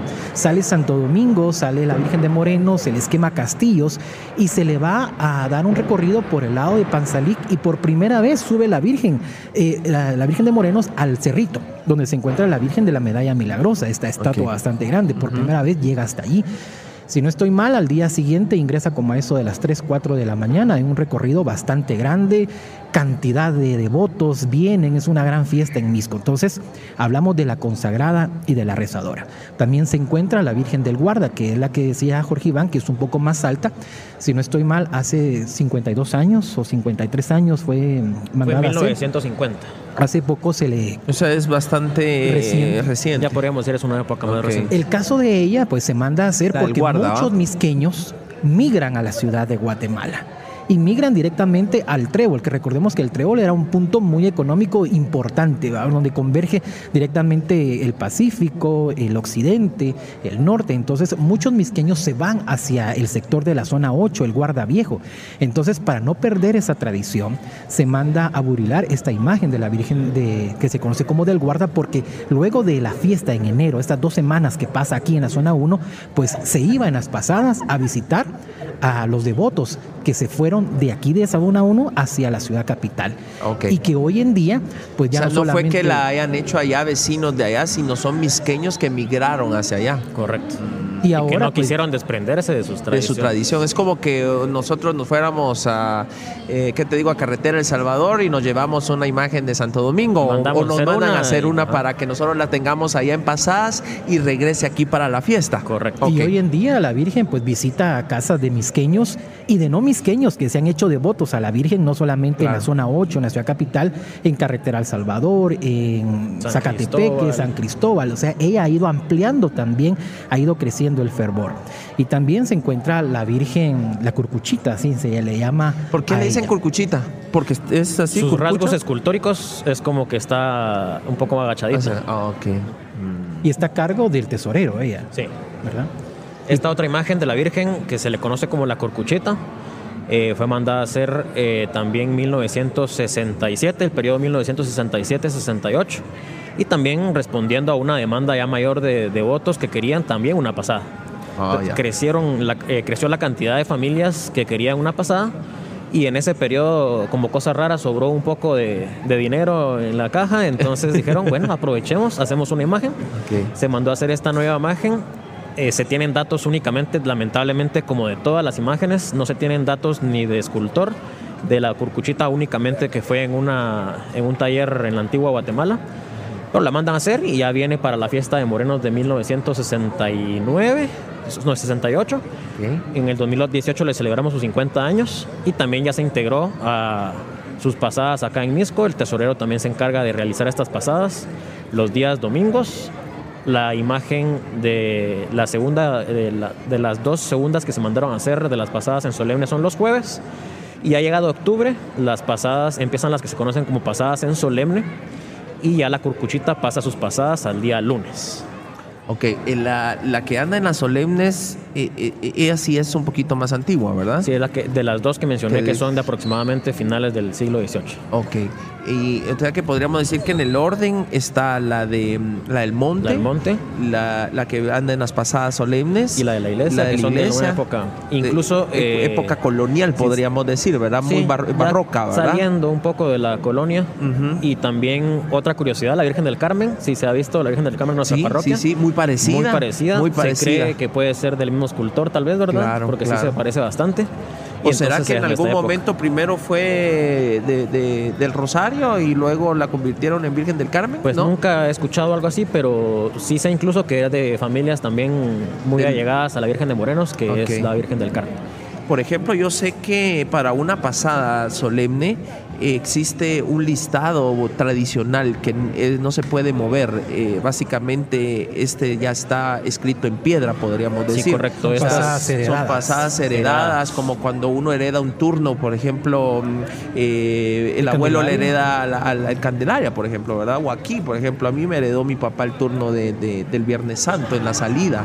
Entonces, eh, iguales con, con las pasadas solemnes, parece que son siempre, casi siempre las mismas familias. Eh, cuando se abre un espacio, por ejemplo, si alguien o no la quiere o algo hay, así? Existen títulos de propiedad de la pasada, porque se ha dado ¿Ah, sí? casos de que por a veces eh, mal manejo o alguna forma de ver distinta, Algún tesorero eh, con otro pasada. pensamiento o una capitana. Entonces, eh, para evitar esos que luego se convierten en problemas, se hicieron estos títulos que a la hora de que, bueno, pero sigue habiendo una potestad del tesorero de que si sucede una situación muy delicada, Fuera de pues lo- del puede- orden, eh, la puede quitar, retirar. la puede quitar. Pero estos títulos pueden ser o heredados o si por alguna razón que es muy rara ya no la familia no la quiera, pues le pasa el título a otra familia. Pero Por sí ejemplo, es- que se conviertan a otra, A otra religión, religión. ¿verdad? podría ser un caso o que se fueran de Misco, por ejemplo. Pero hasta el momento no ha pasado. Siguen Mm. estando las mismas familias desde siempre. ¿Cuándo, ¿De cuándo data ese listado? Por ejemplo, yo recibo, yo tengo el honor de recibir una pasada en solemne, Ajá. que primero la recibía una tía, pero que también ya la recibía en otros antepasados y calculamos que por lo, por lo menos 90 años o algo por el estilo.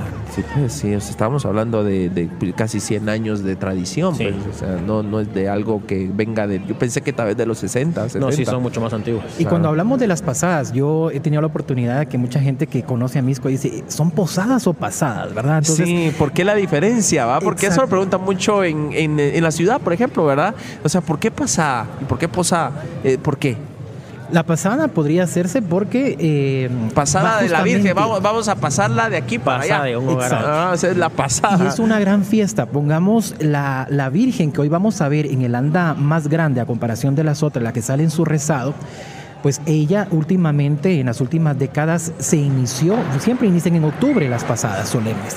¿Esto qué quiere decir? Que ya la Virgen va en un anda acompañada por músicos eh, filarmónicos o solamente por el tambor y la chirimía, y a veces por mariachis. Va a depender de cómo el devoto le va a recibir a, a la Santísima Virgen. Claro. Y ahora pues lo que se ha hecho es que el tercer domingo de octubre se hace una peregrinación con la imagen de la Virgen de Morenos y Santo Domingo de la ciudad de Misco hacia la catedral y de ahí sale en una procesión que recorre calles del centro histórico para poder llegar a la Basílica Menor de Nuestra Señora del Rosario, Templo de Santo Domingo en la ciudad capital. A las 12 del mediodía es la Santa Eucaristía y luego finaliza, se retorna a la ciudad de Misco y esa noche de ese domingo es cuando inician las pasadas solemnes. Y en el caso de la Virgen del Monte sucede algo también muy especial, porque allí, eh, como le esperan a la Virgen cada tres años, si yo viviera en Lodecoy, la Virgen va a llegar a Lodecoy cada tres años. Entonces, Sí, pues es, es una gran alegría Es que una vuelva gran a venir. alegría. Y una porque, gran espera, entonces, sí, pues, sí. exacto, es muy especial. Entonces las, reciben con mucho ahínco. y muchos de la familia que hoy le reciben no sabemos si el otro dentro de tres años van a Exacto, estar. sí, más con estas pandemias, ¿no? Entonces es algo muy especial. Ellos hacen una novena, hacen fiesta. Incluso, pues, eh, cada pasada tiene, hay veces, hasta música, tiene marimba, tiene comida, la gastronomía. Entonces, esto forma parte también muy especial de cada cada pasada. Y no digamos cómo le reciben también los misqueños en, otro, en otras zonas.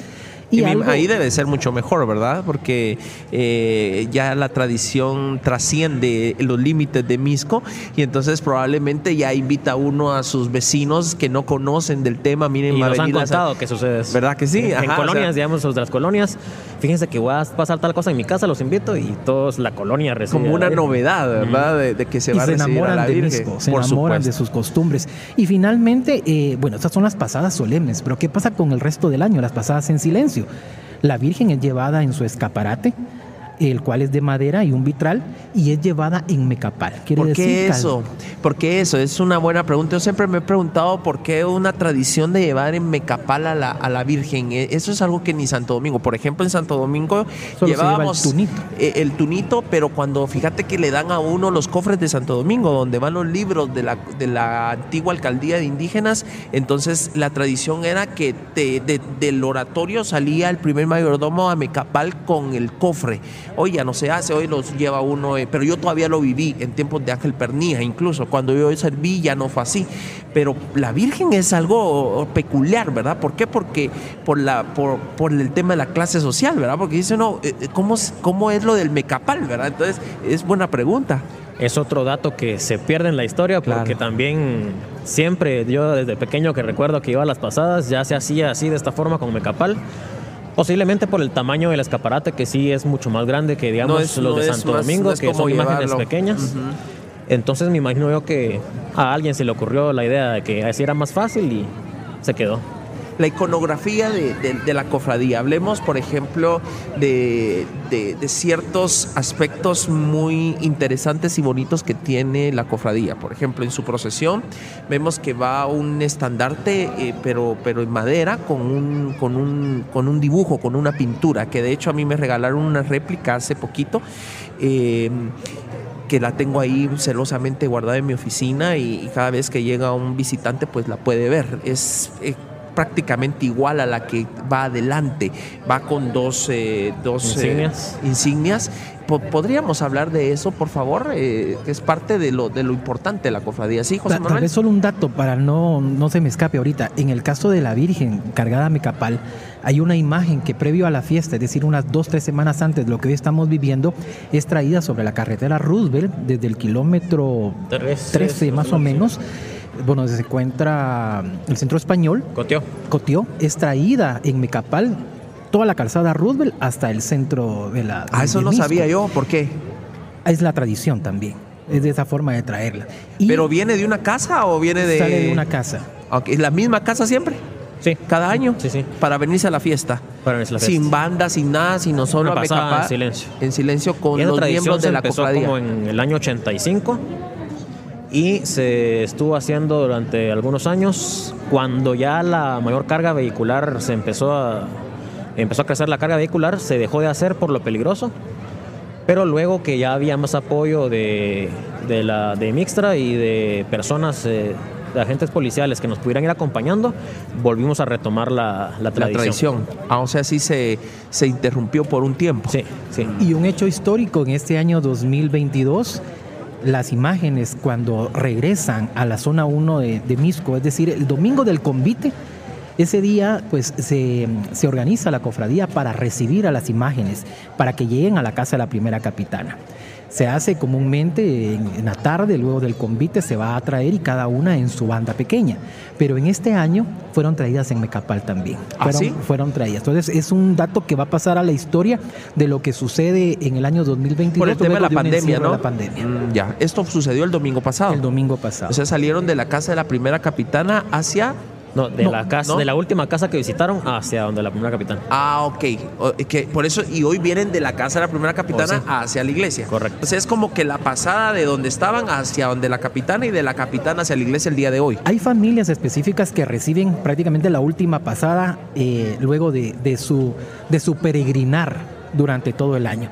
En el caso de la Virgen del Monte, es recibida en una casa del sector del barrio El Cenicero, que queda contiguo solamente el barranco divide a, lo de Coy. Lo de Coy, sí.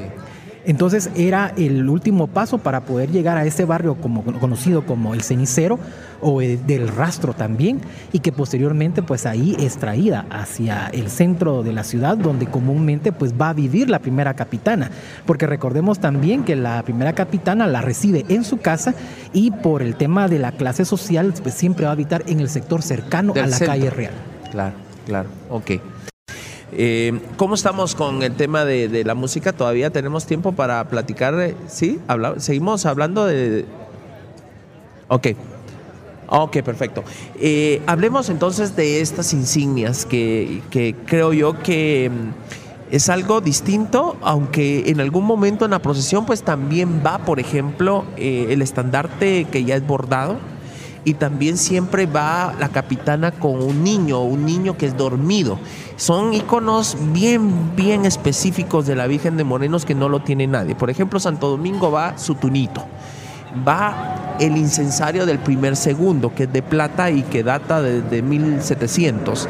Eh, la bandera del primer mayordomo. Que solo sale para el cambio, ¿verdad? Que solo sale para el cambio, pero no en, eh, en el rezado en el caso de Morenos van estas dos insignias de plata, con creo que lo llevan dos mayordomos.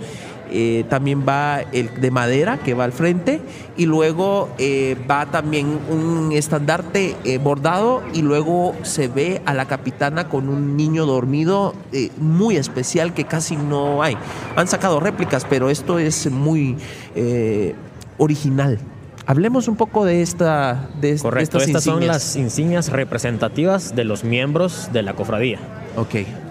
Curiosamente ya existe, recientemente se descubrió una hoja perdida de un inventario de los bienes de la cofradía de 1817.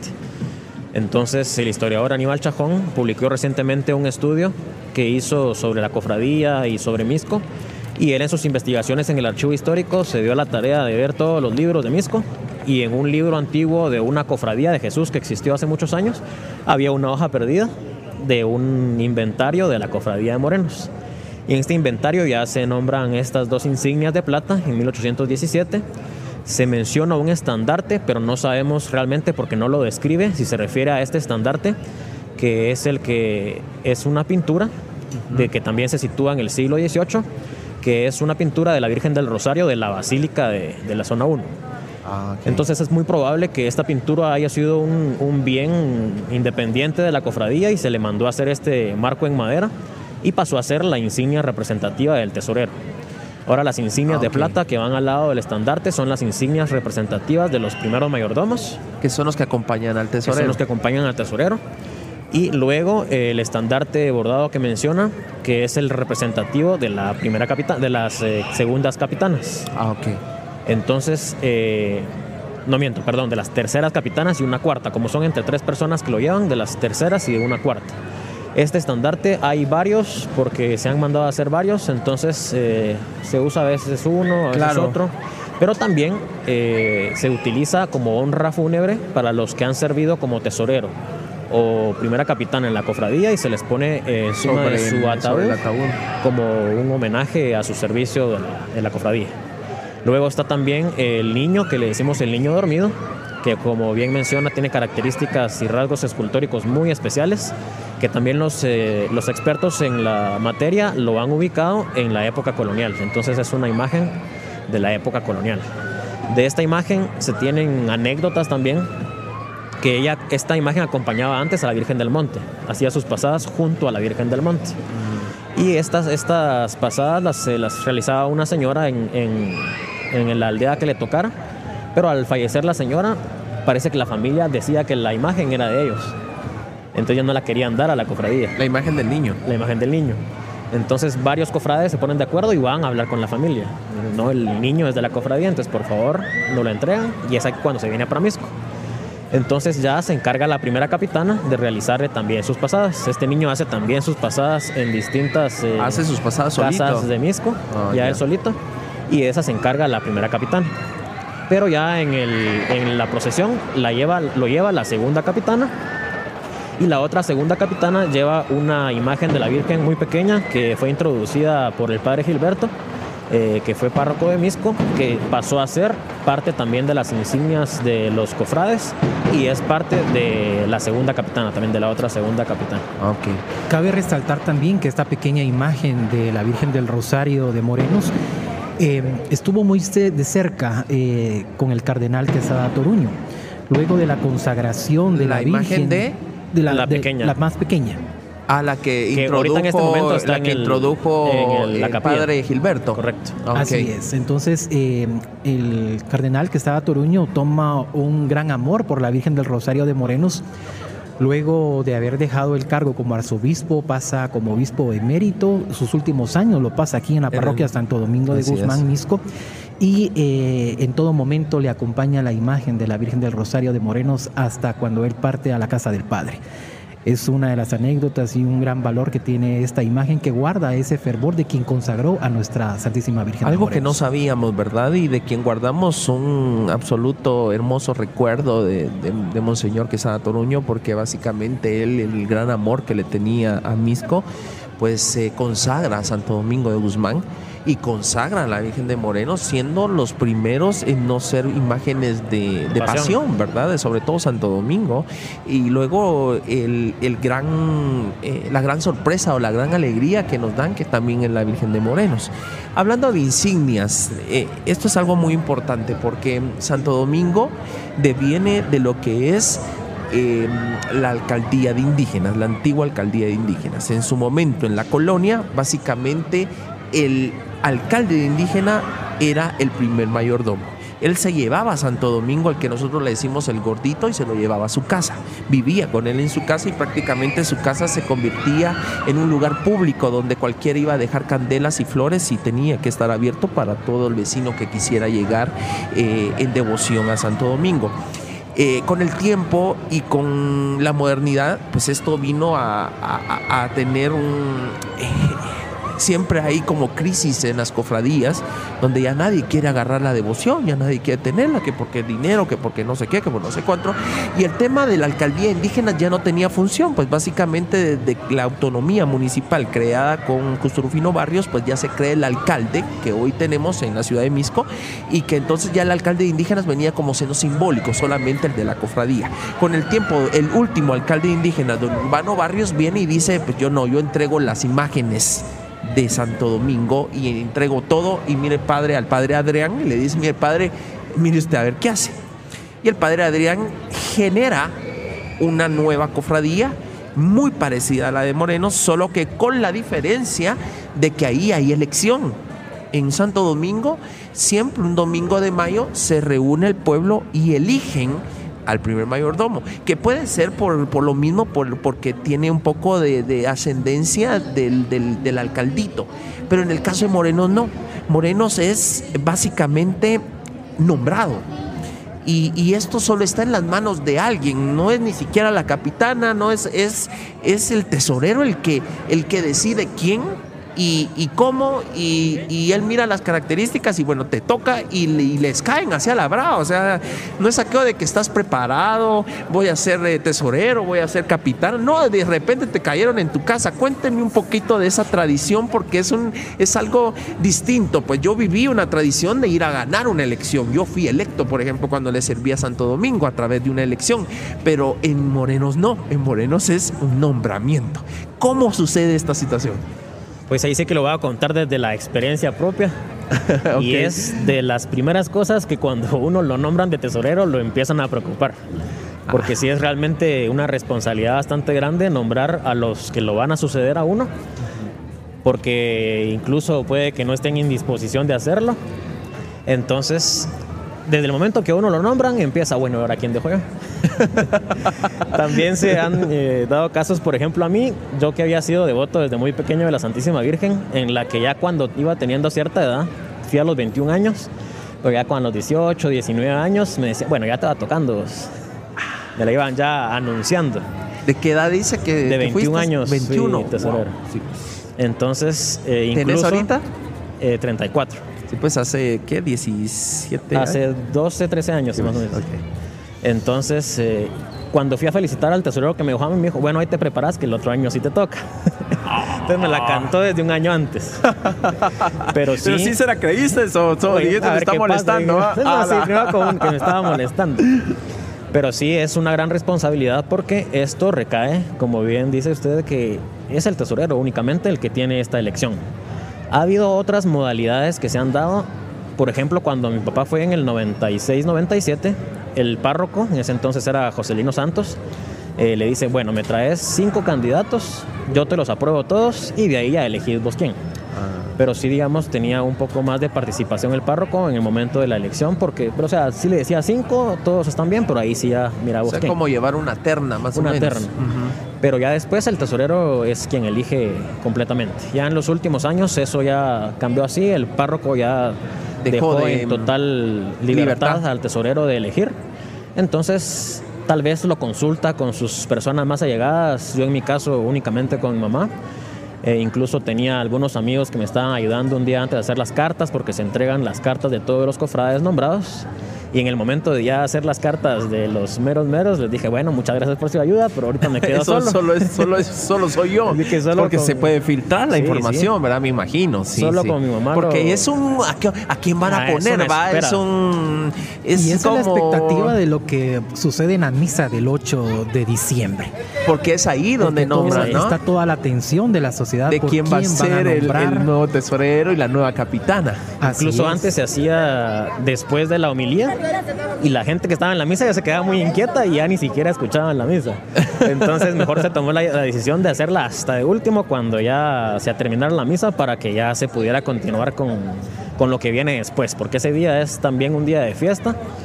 Eh, también conforme el tiempo se ha ido agrandando el- el- la especial, lo especial de ese día, pues antes en la misa se anunciaban a los nombrados, el tesorero si no estaban en la misa los nombrados iba a su casa, les daba una carta, espero su carta de respuesta, por favor que sea positiva, espero en Dios que sí, y eh, los nombrados mandaban su carta de retorno de aceptación y listo.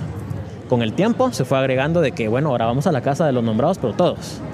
Entonces ya iba toda la gente que estaba en misa, se O va sea, qué a compromiso, las, pues, a o sea, casas de las ¿qui- personas. ¿Quién dice que no así? Sí, con toda la población encima. Ya se hace. Después se le agregó banda. Exacto, Ah, con banda. ok, ok. A ti te con banda, ¿no? Sí, ya, ya a mí me tocó con banda. Esto creo que y fue a con todo el gentío, ¿no? 90s. Y todo el gentío. ¿Y qué? ¿Y uno está que durmiendo? ¿O, qué? ¿O ya te las huelías? Bueno, En en, mi tu casa caso, te las huelías. Yo desde Ya siempre estaba en misa. Entonces, ah, ya estaba estabas ahí en misa. Sí. Ok. Entonces, desde que también habían rumores de que iban a dejar a mi papá, yo siempre iba a la misa. Sí, pues. Desde muy chiquito. Ajá. Entonces, cuando me nombraron, yo estaba también en la misa. Entonces. Pero eh, igual de todos modos a tu casa, ahí con tu banda. Sí, la tradición de todos modos es ir a la casa. Ok. Porque es en el momento donde se le da el- un pequeño nombramiento, que es una, un reconocimiento, la carta, la nómina de los nombrados, para que empiece a ver su papelería y todo lo demás. Se va primero a la casa del tesorero y luego se va a la casa de la primera capitana para anunciar la feliz noticia y es totalmente un día de fiesta en Misco. Y después ya los nervios un poco más tranquilos, el almuerzo del mediodía para ya comenzar a preparar, porque prácticamente tendrán un mes y medio para preparar la fiesta, porque ellos asumirán el último martes de- del mes de enero, en este caso pues caerá el primer día de febrero, pero también... Pero eh, ellos son la, la fiesta de recibida, la la, fiesta que, de recibida. la que y organizan, que tienen ¿verdad? que preparar pues toda la, la recibida, la misa, las candelas. Y Hay, hay algo distinto porque, por ejemplo, quien nombra es el saliente, no el entrante. En Santo Domingo el entrante nombra a sus, a sus mayordomos y Él capitanas. decide con quiénes servir. Eh, Exacto, o sea, en el caso de, de- de Moreno, no, eh, ahí eh, ya le dan su nómina, ya le Ya dan armado. todo, ya, ya, ya casi que eh, prácticamente no decide quién No lo decide con acompaña quién ni servir, nada. no. O sea, puede, puede, puede ser hasta con un enemigo, por, por decir algo, pues, ¿verdad? el que esté ahí a la par de uno o no. Pues Pues, han pasado sí. anécdotas que cuando se da el nombramiento, pues la persona, ya sea el tesorero o la primera capitana que se ha, ha sido nombrada, pues va de camino al trabajo, se tiene que regresar o está en el trabajo y se tiene que venir Incluso han estado en el extranjero y Han reciben estado la noticia tienen que venir. Ah, sí. O sea, sí hay algunos que sí lo agarran de sorpresa. Sí, o sea, sí hay, porque en tu caso, pues, eh, de- Ya me las estaban te, la, te solías es- y aparte estabas aquí. Sí. Pero alguien que sí, de, de- así en blanco y, y- y te están tocando y tal vez está durmiendo o, o Pero algo. siempre no falta la persona que está en la mesa y se sale rápido a llamar. Mira, te nombra. No me estés bromeando con eso, vos, por favor. No, si sos vos, ya vamos para Ah, allá. sí, pues, Entonces, que ah. para rápido. Y siempre ahora es siempre una- está el ángel chismoso. Y ahora es una de las transmisiones que tiene bastante audiencia justamente por la tecnología y eso Ah, ha ido claro, ah, no, transmiten a- a ya por conocer. Facebook Live y todo, ¿no? Sí. La expectativa es bastante Sí, grande, ¿verdad? claro. Porque, como le decía, eh, este cargo eh, tiene una gran importancia en la sociedad.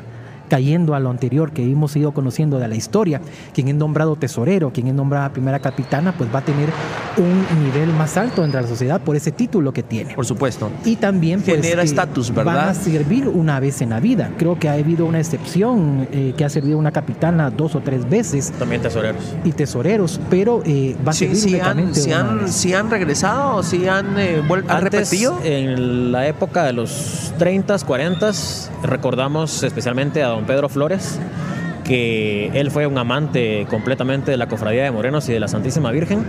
Y en aquella época, pues la población no era tan grande. Entonces se había, había una como que consulta, mira, te van a dejar si te gustaría. Entonces en ciertos momentos no habían quienes. Entonces él sirvió cinco veces consecutivas, porque en esos años como que había un decaimiento. Y algunas otras... Cinco eh, veces cinco consecutivas. consecutivas. Ah, él está en los anales de la historia, Sí, pues, o sea, incluso recordadísimo. La pues. iglesia lo nombró como el primer moreno. Wow. Así es, Pedro. Flores es el Qué primer moreno. bonito, qué bonito. ¿Y qué pasa después de ese nombramiento? ¿Qué pasa después del Ajá, 8 que- de diciembre? sí. Pues viene toda eh, el trabajo que hay que hacer, el nombramiento, los preparativos. Se acostumbra a la reliquia, a la reliquia que se va a entregar tanto de parte de la cofradía saliente como la cofradía entrante. Y dentro de esto toca algo muy especial que es la gastronomía de la fiesta de Morenos, Importante que es el sabor. Gracias por Dentro eso. de esto está el agua de canela que la tenemos aquí, Ok. un agua O exquisita sea, con eh, un eh, aroma. a esto se le llama reliquia. Es la reliquia. Ok. Se le llama así por los- nuestros antepasados. ¿Por qué? Porque le llega a su casa justamente hoy, este sábado. A mí me El llegó aquí a la MUNI, me llegó, Es que yo soy nombrado, yo soy nombrado y me llevaron mi, mi reliquia, me llevaron mi, mi, mi- mi fresco y mis tamales, algo, eh, así, ¿verdad? Correcto. Y llega, bueno, ahora, pues este la horchata también, un sabor exquisito. Lleva almendra, lleva un sabor que o sea, la no es la horchata. B&B, sino es No, una es horchata bien una Bien hecha que lleva una preparación que familias distinguidas de Misco también pues tienen esta tradición. Las primeras capitanas salientes y las primeras capitanas entrantes, porque son las que se encargan también de preparar todo esto, pues van a hablar con estas personas para que puedan eh, preparar la canela, que lleva una preparación muy especial. Si ayer caminábamos por las calles cercanas a donde es- viven la primera capitana saliente y entrante se sentía aquel aroma a la canela. Es ¿Ah, sí? el perfume que anuncia que ya la fiesta ya va a venir y que hoy ¿Se fabrica amanecer en la casa de la, de la, de la se capitana? acostumbra. Ah, Se acostumbra, al igual que los tamales. Y los tamales los tenemos acá. Aquí pues eh, los tenemos ahorita eh, cerrados. Eh, el tamal negro y el tamal colorado. El tamal negro, ¿por qué negro? Es porque lleva chocolate. Es un tamal dulce, Wow. diferente al tamal negro. Y ¿Esto, es muy, ¿Esto es muy misqueño? muy misqueño, Ok. es muy de misco. Incluso el, el fe- el- el fresco, el agua de canela, pues ahora se, se utilizan recipientes para poderlo entregar. Ok, Y se llega sí. de esta manera a, a la casa. Pero antes ¿Y no esto se arruina? hacía- hay que tener mucho cuidado. Mucho cuidado, ¿verdad? Hay que tener sí, cuidado. yo una vez en antes, Santo Domingo me pasó. En el, ante- eh, en el pasado, el fresco se hacía en tinajas de barro. Y de esta manera se iba a repartir y cada quien salía con su recipiente para recibir su fresco, el agua canela y la horchata. Oh, qué bonito, qué Otro de los interesante. puntos interesantes de los tamales es el amarrado. No es el amarrado común de un tamal que podemos disfrutar un sábado, sino que es un amarre doble. Entonces, aquí en Misco es conocido esta forma de amarre del tamal, del tamal, como decir, están amarrados como la cofradía de morenos. Es un tamal de morenos. Es la marca, es la forma en que las personas lo conocen. eso, pues, eso no lo sabía. Y eso, y eso que soy misqueño, pero ¿por qué? ¿Por Siempre qué hay doble? secretos. Siempre hay Siempre hay secretos, sí. ¿Por qué doble? Es la forma de amarrar, es la costumbre, es, la- es lo que identifica a la Virgen de Morenos. El cibaque de esta manera va, un claro. amarrado doble. Entonces se entregan dos o tres tamales colorados, eh, negros. También la candela, que es la veladora que va a traer el nuevo mayordomo o capitana en la misa del 2 de febrero, el día de Candelaria, porque se trae a la Virgen a la misa con las candelas y también la insignia, que en este caso pues podría ser una como las que trae Jorge Iván, Ajá. que es el recuerdo que va a ser el instintivo que se va a colocar el día martes de la recibida como nuevos mayordomos o nuevas capitanas. Y también pues podemos decir que todo esto pues forma parte de esta de esa idiosincrasia, de esa permanencia y que se elabora directamente en la Casa de las Primeras Capitanas. Es todos los preparativos. Y hoy por la mañana. De donde, al sale, de donde sale la Virgen que viene ahorita en camino, Exacto. ¿no? Ahí mismo se preparó los tamales, la horchata El agua de y- canela. y la agua de canela. Y en tu caso, pongamos, eh, fue nombrado mayordomo de la cofradía 2021-2022. Entonces, Sí. le van a llegar su reliquia. ¿Reliquia Sí. por qué? Porque lo va a compartir con su familia. Claro. Es algo que viene de la Virgen, se toma así de esa manera para que usted lo comparta con su familia, con sus allegados. Entonces, los misqueños que están fuera de Misco comparten también con otras familias que no son misqueñas y se enamoran del sabor del tamal, porque no es un tamal común y corriente, es un tamal especial. Y eh, también de esta manera, entonces, eh, viene la capitana junto con sus personas y en la mañana de hoy comienzan a repartir. Llegan a su casa y le llegan a entregar.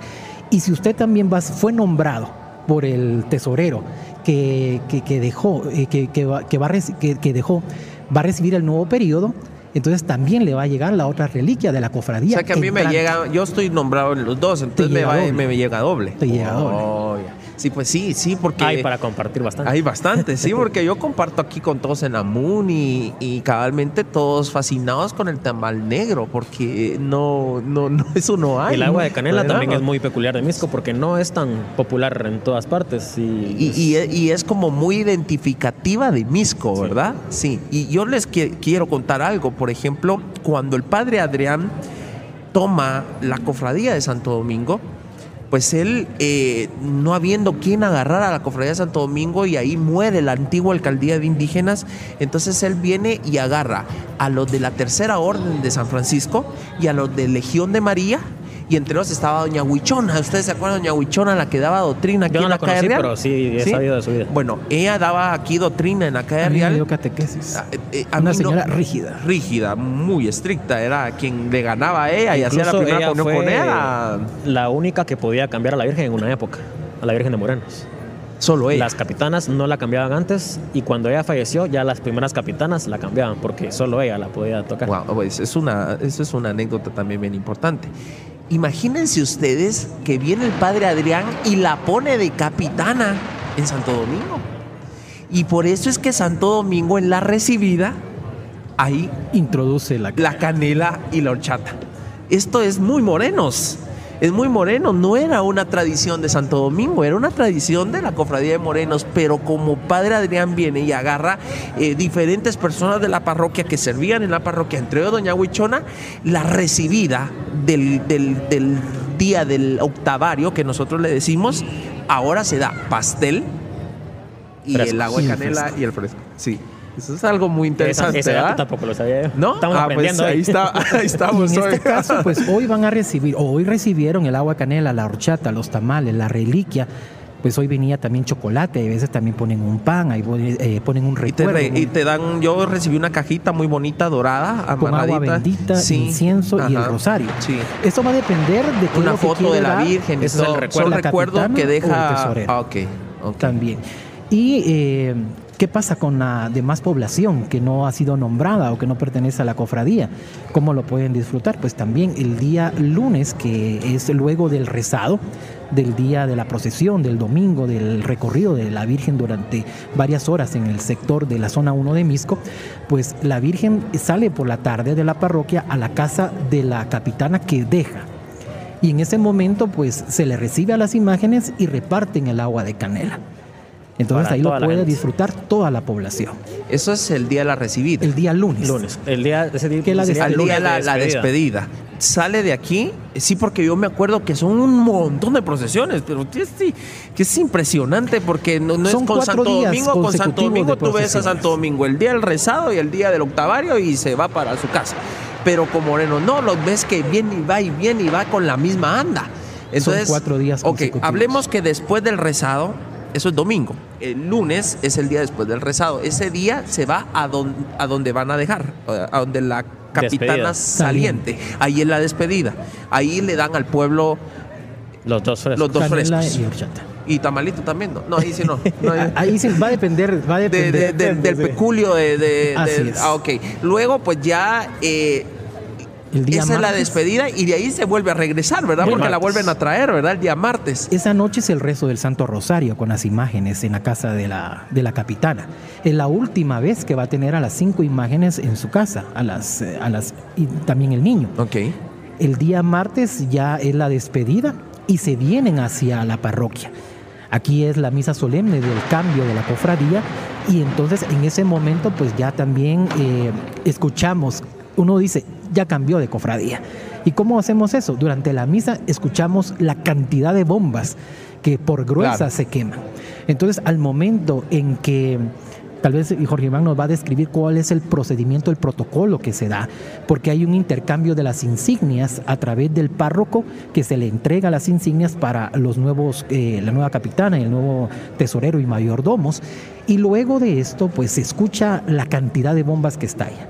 Luego sale la procesión a la casa de la nueva capitana, en donde le va a recibir. Hay marimba, hay fiesta y está también el rezo del Santo Rosario en horas de la noche para poder compartir con todos esta bienvenida, esta fiesta de la llegada de la Virgen a la nueva familia encargada de la festividad y también poder compartir todos. eh, Y la enramada, gastronomía. la enramada, porque eso, Eso era- es otro punto. Eh, eh, la enra- sí, porque yo me acuerdo de niño que eso era lo, lo especial de Moreno, la enramada que se echaban. Yo me acuerdo aquí donde Meme Castillo, aquella enramada. eh, muy que tiene que ser de ¿no? ciprés, De ciprés. el aroma. El Ah, aroma también. Pero no siempre hacen enramada, ¿no? ¿Verdad? Dependiendo del espacio que se tenga. Ah, ok, ok. Porque digamos antes en Misco las casas eran grandes. Sí, ahí se hacía la enramada. Entonces había espacio suficiente para hacer la enramada. Mm. A veces que ya no hay casas tan grandes, pues se procede a cerrar una calle momentáneamente y ahí en la calle se hace la enramada. Ok. Por ejemplo, hablemos de que eh, en Santo Domingo, en teoría, uno no, no sabe que uno llega a la reunión, a la asamblea, y en esa asamblea alguien viene y propone, mire, yo propongo a don Luis Pérez para que él sea eh, mayordomo de Santo Domingo. Eh, don Luis Pérez, ¿usted acepta? Pues sí, yo acepto y lo suben, ¿verdad? Eh, mire, don Juan, ¿usted acepta? Y si ya suben tres. Así era antes, hoy uno lleva a su gente y, porque uno ya quiere ser mayordomo y hace como uno como, como pre, campaña ¿verdad? Y luego pues queda uno, gana uno las elecciones. En Santo Domingo, el mayordomo mm, prácticamente y la capitana mm, no tienen que invertir mucho. El que quiere lo invierte, o sea, el que tiene devoción. Pero en Morenos parece que eh, eh, sí, eh, el, el adorno este le toca al mayordomo, o a la- en este caso al tesorero, y a la capitana le toca a la iglesia, y es muy, no, Marcado. muy marcado. No sale de las ofrendas, de la, de- del, del- en este caso de los devotos, sino sale de la bolsa del que fue nombrado. O sea, el que es nombrado tiene que alistarse con su buen ahorrito o ver cómo le hace para poder sacar la fiesta, porque en, en la cofradía de Morenos es muy personal el tema de- de- de- del gasto, ¿verdad? ¿Es así? Sí, en la cofradía de Morenos está la- el dato curioso de que tanto la capitana como el tesorero tienen sus asignaciones propias y eh, no es como que el tesorero maneje todo el dinero, sino que los dos reciben tanto ofrendas del resto de la nómina como también de las imágenes que han estado en pasadas todo el año. Eh, se llevan también alcancías en las pasadas, la gente también en- cuando va en la calle echa su limosna. También hay otras actividades, por ejemplo, una que no hemos mencionado y es es muy importante, la corrida del niño. Claro. Esta corrida del niño eh, se realiza el 1 de enero. Empieza con el año, ¿verdad? Empezando el año, las imágenes del niño Dios que lleva a la Santísima Virgen, las imágenes de la Santísima Virgen son puestas en una especie de canasto. En los últimos años se les ha colocado ya en un pequeño escaparate. Y recorremos calles del casco de Misco, algunas colonias, eh, algunas de las aldeas también. A veces en, en algunas casas se entra al hogar, se pone el niño en el nacimiento, se hace una oración o rapidito se va pasando en las casas recogiendo limosna y es un ingreso también importante para los gastos de la, de la cofradía. Pero también, como lo menciona, las ofrendas que se reciben en otras, más, en otras actividades a veces no es suficiente y sí hay que prepararse o con otras actividades o alguna inversión por o ahí. sea, sí para se vale, sí se vale sacar actividades. O por sea, supuesto. sí, por ejemplo, en Santo Domingo hacíamos que una kermés, una venta de caldo, una venta de comida eh, para los gastos de, de- de lo que iba a haber en, en la fiesta de- de- del patrón. Correcto. En este caso también sí se vale Sí, también en la actividades porque también no sería justo que fuera un tropiezo no poder tener dinero, para, poder ser, para poder servir. Entonces eh, se pueden hacer actividades eh, para poder cubrir esos gastos. Por ejemplo, cuando yo fui, pues hice algunos car wash, hice ah, un calendario que luego lo vendimos. Eh, hicimos algunas cenas marianas con prédicas marianas, algunas actividades para poderse ir ayudando. Pero incluso así todavía es un poco difícil poder salir de, de, los gastos. Y algo interesante que, decías es en el tema de, los niños, porque eh, sí se pueden quitar, entonces se, se pueden quitar de, la cintura de la Virgen para poderlos llevar. O sea, ¿será que de ahí viene el tema del niño dormido? Porque si ustedes ven el niño dormido de la de plata, de la de allá de la Basílica, de la zona 1 de Santo Domingo, eh, el niño está dormido. Eh, los de aquí sí no están dormidos. No están bien despiertos, diría aquel, ¿verdad? Pero ¿será que el niño dormido que, tienen ustedes en la cofradía es, es pues, será pues, a, ajá, a una imagen? Pues datos certeros de eso no se tienen y también no creo que haya manera de poderlo comprobar, o colocar en ah, por la, eh, o sea, no es plano de atrás, tendría que ser plano de atrás. El caso del niño de la Virgen de, de la Basílica, el niño está echado hacia un lado, o sea, para acá. En el caso del niño dormido, él tiene sus manos. Tiene una mano aquí sobre ah, qué bonito. Y otra o sea, es como que está durmiendo en, su cuna. Así es. Oh, ya, ok. Y dos experiencias también, hablando de las recibidas. Una contada por mi señora madre, Dora Lilia Rivera Noriega, de cómo fue que su abuela eh, recibe doña María Teresa Gómez de Rivera, justamente aquí atrás de la municipalidad. Cuando ella recibe como primera capitana, se hace una enramada, se va a traer eh, el ciprés al Cerro Alucha, a, las fincas o, lugares donde ya se tienen, o hay familias también que ya saben de la fiesta, entonces ya saben que es momento de poder podar los árboles y entregar el ciprés para la enramada. Y en el caso de ellos, pues me contaban cómo eh, se acostumbraba también a ir a comprar la pólvora al Salvador y al Salvador se iba a traer la pólvora para poder engalanar la fiesta de recibida. ¿Ah, sí? En ese entonces mi tío no Rivera, habían, habían coheteros, estaban los Mendoza, estaba también eh, Memito Castillo, Castillo, eh, pero también había esa costumbre de ir a traer la pólvora a El Salvador. Y en ese entonces eran las varas, recordamos mucho las, varas, las varas, los juegos de caña, los castillos, y era algo muy, muy especial. Y también recientemente, durante en el año 2015, cuando recibe mi concuña eh, el cargo como primera capitana, eh, Lucía Carmen Elena Barrios de Caracún, eh, nos integramos de una manera como familia también a poder recibir a la Virgen. Y se hace en un lugar en donde es una casa antigua de, mi suegra. Entonces, de esa manera. Allá por Panzalic, ¿va? Es allá por la Avenida Federal, en la segunda calle. Ah, ya. Entonces, ahí se le recibe, se hace la enramada y con, como decía Jorge Iván, uno ve cómo va apoyando también.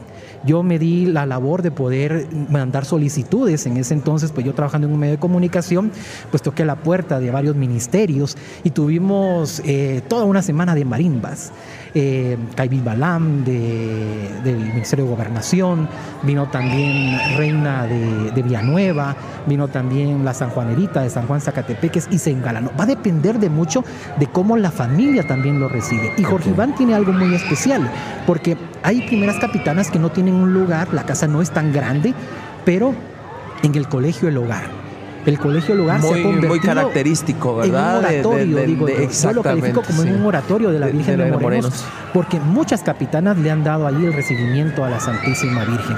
Recuerdo también cuando doña Chatía, incluso señorita Yoli fue, eh, le sirvieron, yo estaba estudiando en el colegio, entonces esos días no habían, se hizo la enramada totalmente en el colegio, no existía el ahora básico, sino que el colegio como tal. Entonces eh, vemos que ahí es el lugar también como de referencia porque eh, a comparación de Santo Domingo, que él tiene un oratorio, la Virgen de Morenos no lo tiene, es la casa de la primera capitana que funciona como oratorio al final de cuentas, ¿verdad? O sea, es, la característica de como que cuando no tiene una sede. Sí, pues es como cuando Santo Domingo también no tenía oratorio y se iba a la casa del primer mayordomo. Hablemos ahora de la fiesta. Eh, ya hemos hablado de la integración, hemos hablado de, lo, místico de, poder formar parte de la cofradía y cómo es designado y cómo es nombrado.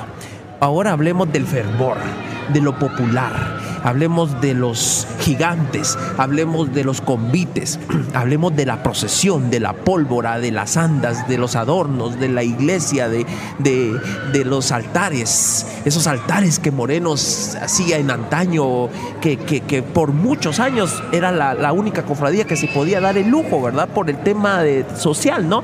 Por lo, el tema económico. Entonces, eh, básicamente eran unos altares tan hermosos que hacía don Ramiro Araujo allá por los años 70 y 80, que, que solo se miraba en enero. Eh, hablemos de esa devoción y de esa, de esa fiesta que es la que ya estamos viviendo y que estamos por ver, porque ya a un par de cuadras viene la procesión de, la Virgen de Morenos. Hablemos de, de, de, la fiesta de Morenos, por favor. Jorge Iván. Para entrar en esto es algo muy importante que José Manuel decía, la familia. Es importantísimo el apoyo que la familia le da a los nombrados, a los, a los cofrades. También es un pilar importante para, para estos gastos, que lo respalden a uno sus familiares y aparte la unión familiar que se da para todas estas actividades. Entonces, eh, los altares, los distintos altares que se elaboran, como bien lo dice, son también una unión familiar, porque en ese, esos días toda la familia llega a la casa de la primera capitana a ver en qué apoya, bueno, en qué te ayudo, qué hacemos por aquí, qué hacemos por allá. Entonces ah, se vive en familia ese momento. Eh, por supuesto, se tiene que tener la ayuda de, gente experta en flores, en el altar.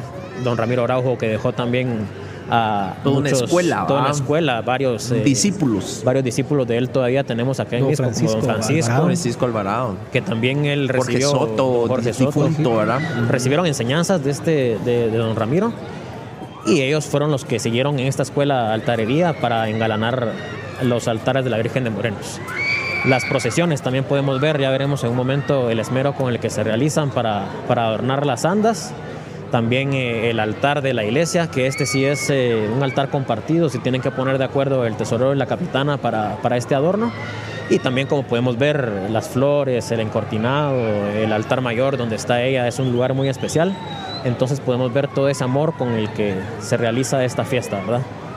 Hablemos de, del, inicio, hablemos de los gigantes. E, esto es solo para. Pues yo, no he visto otros gigantes en Misco más que morenos y tal vez hay un par de lugares en Guatemala, tal vez que, que hayan gigantes. ¿Cómo empieza este.? Porque son incluso hasta de una familia, creo yo, ¿verdad? Que se van a traer a la casa de Lo de los gigantes es un tema muy especial. Yo también me daba la tarea de investigarlo y no es solo en Guatemala incluso en muchos lugares de varios continentes hay una, incluso una asociación internacional de gigantes. Entonces, eh, en, este, en esta Asociación Internacional de Gigantes hay una lista de todos los países donde hay esta tradición. Y en Misco, eh, incluso en los documentos que mencioné al principio, se mencionan también unas llamadas de atención de los eh, obispos de ciertas actividades que se realizaban durante la fiesta de Morenos. Acá podemos ver desde ahí el germen de qué es lo que se hace en la fiesta porque se llama la atención de unos, eh, unas actividades que llamaban tabales y estos tabales se hacían, eran una especie de bailes con tambores, que también nos remite a los africanos, pues, en los que al parecer los bailes eran como que muy movidos, muy alegres. Seguimos viendo los tintes africanos, ¿verdad? Seguimos viéndolos. Caribeños. Entonces los, los obispos ya hacían la, llamar la atención, eso no es agradable a Dios. Claro, y sabemos que siempre algunas costumbres al principio son mal vistas, pero luego se integran muy bien a la sociedad. Aquí es a donde caemos al tema de, de los gigantes y del convite, que se le dice convite porque convidan a la población a la semana siguiente a la fiesta a la que estamos viviendo en estos días. O sea, abren. El convite se realiza una, una, semana antes de la, del rezado y anteriormente se tenía la costumbre de que pasaba por los lugares donde iba a pasar el rezado. Entonces anunciando en una semana tendremos el rezado de la Santísima Virgen. Entonces era esa de convidar a la población a la, a la festividad. al, rezado. Entonces los gigantes eh, todavía se pueden ver un poco en la antigua Guatemala, en otras en otros lugares que ahorita no tengo se ven el rezado también del guarda de la zona guarda también. entonces sí no son tan no son tan propios de Misco porque incluso como les digo hay una asociación internacional de gigantes. Pero es ah, curioso que sí eh, no, no solo es en Guatemala y al parecer no hay un lugar de origen que de ahí se fue para todos lados, sino que parece que hubo orígenes paralelos. Entonces sí es un tema bastante y algunos de los rasgos también de los gigantes es que son dos parejas, una pareja de españoles y una pareja de negros. Ah, o sea, Otra entonces vez regresamos Otra vez otra regresamos. vez a las raíces de negras africanas. Y en el caso de Misco, pues ha tenido también un auge. Hoy los gigantes han tenido hijos. Ah, no. Entonces vemos a unos pequeños gigantes, que son los hijos de los gigantes. ¿En En especial porque los niños también ¿Sí? quieren bailar. a De los gigantes. Entonces se ha convertido este baile en algo también ya bastante grande. La cofradía de Morenos, pues anteriormente invitaba a un convite, regularmente era un convite de Chimaltenango, y participaban también con el convite Santo Domingo, de aquí, Claro. de, de zona 1 de Misco. Era el que era el convite designado, ¿verdad? Por, Designado. por bueno, o el de nueva generación, ¿verdad? Bueno, es que hoy hay muchos convites en, En Misco ¿verdad? cantidad de convites. A- Antes era uno designado por la cofradía y otro que salía a bailar, porque por ejemplo hace ocho días tuvimos al del Quiche aquí. Y es un convite reciente, es un convite bastante nuevo de toda la comunidad y de toda la sociedad quichelense del altiplano que ha venido a residir a Misco y que se han convertido en misqueños de corazón con gran fervor para Santo Domingo y la Virgen de Morenos y le bailan a través del convite Santa Cruz del Quiché femenino también. Entonces son aspectos muy importantes dentro de las nuevas modernidades que ha tenido la festividad de Morenos y vemos también que este convite pues se transforma en esa unión familiar que convidan como como como Jorge Iván lo dice y eh, estos aspectos pues hacen muy particular ese domingo que es un domingo previo al rezado que es donde prácticamente marca el inicio de la fiesta de Morenos. En esta pandemia no hemos visto a los a los gigantes. ¿No, No. salieron tampoco? No, no salieron. ¿Y salieron eh, este fin de semana tampoco? No, tampoco. No, o sea, prácticamente podríamos decir que solo el convite del Quiché fue el que pudo eh, convidar, como bien tú lo decías, para, para la fiesta, ¿verdad? Y lo que mencionaba de que son de una familia, no es que sean específicamente de una familia, sino que cuando eh, se rehicieron, porque esta es la segunda generación de gigantes. Ah. En los años 70 hubo otros, que, pero la armazón era de madera, entonces era demasiado pesada para bailarlos. Se dejaron a un lado por un tiempo y ya luego, eh, a finales de los 90 se hicieron esta segunda generación de gigantes. Pero el tesorero en turno eh, le pidió a varias familias que lo apadrinaran, le, le ayudaran a la construcción de un gigante.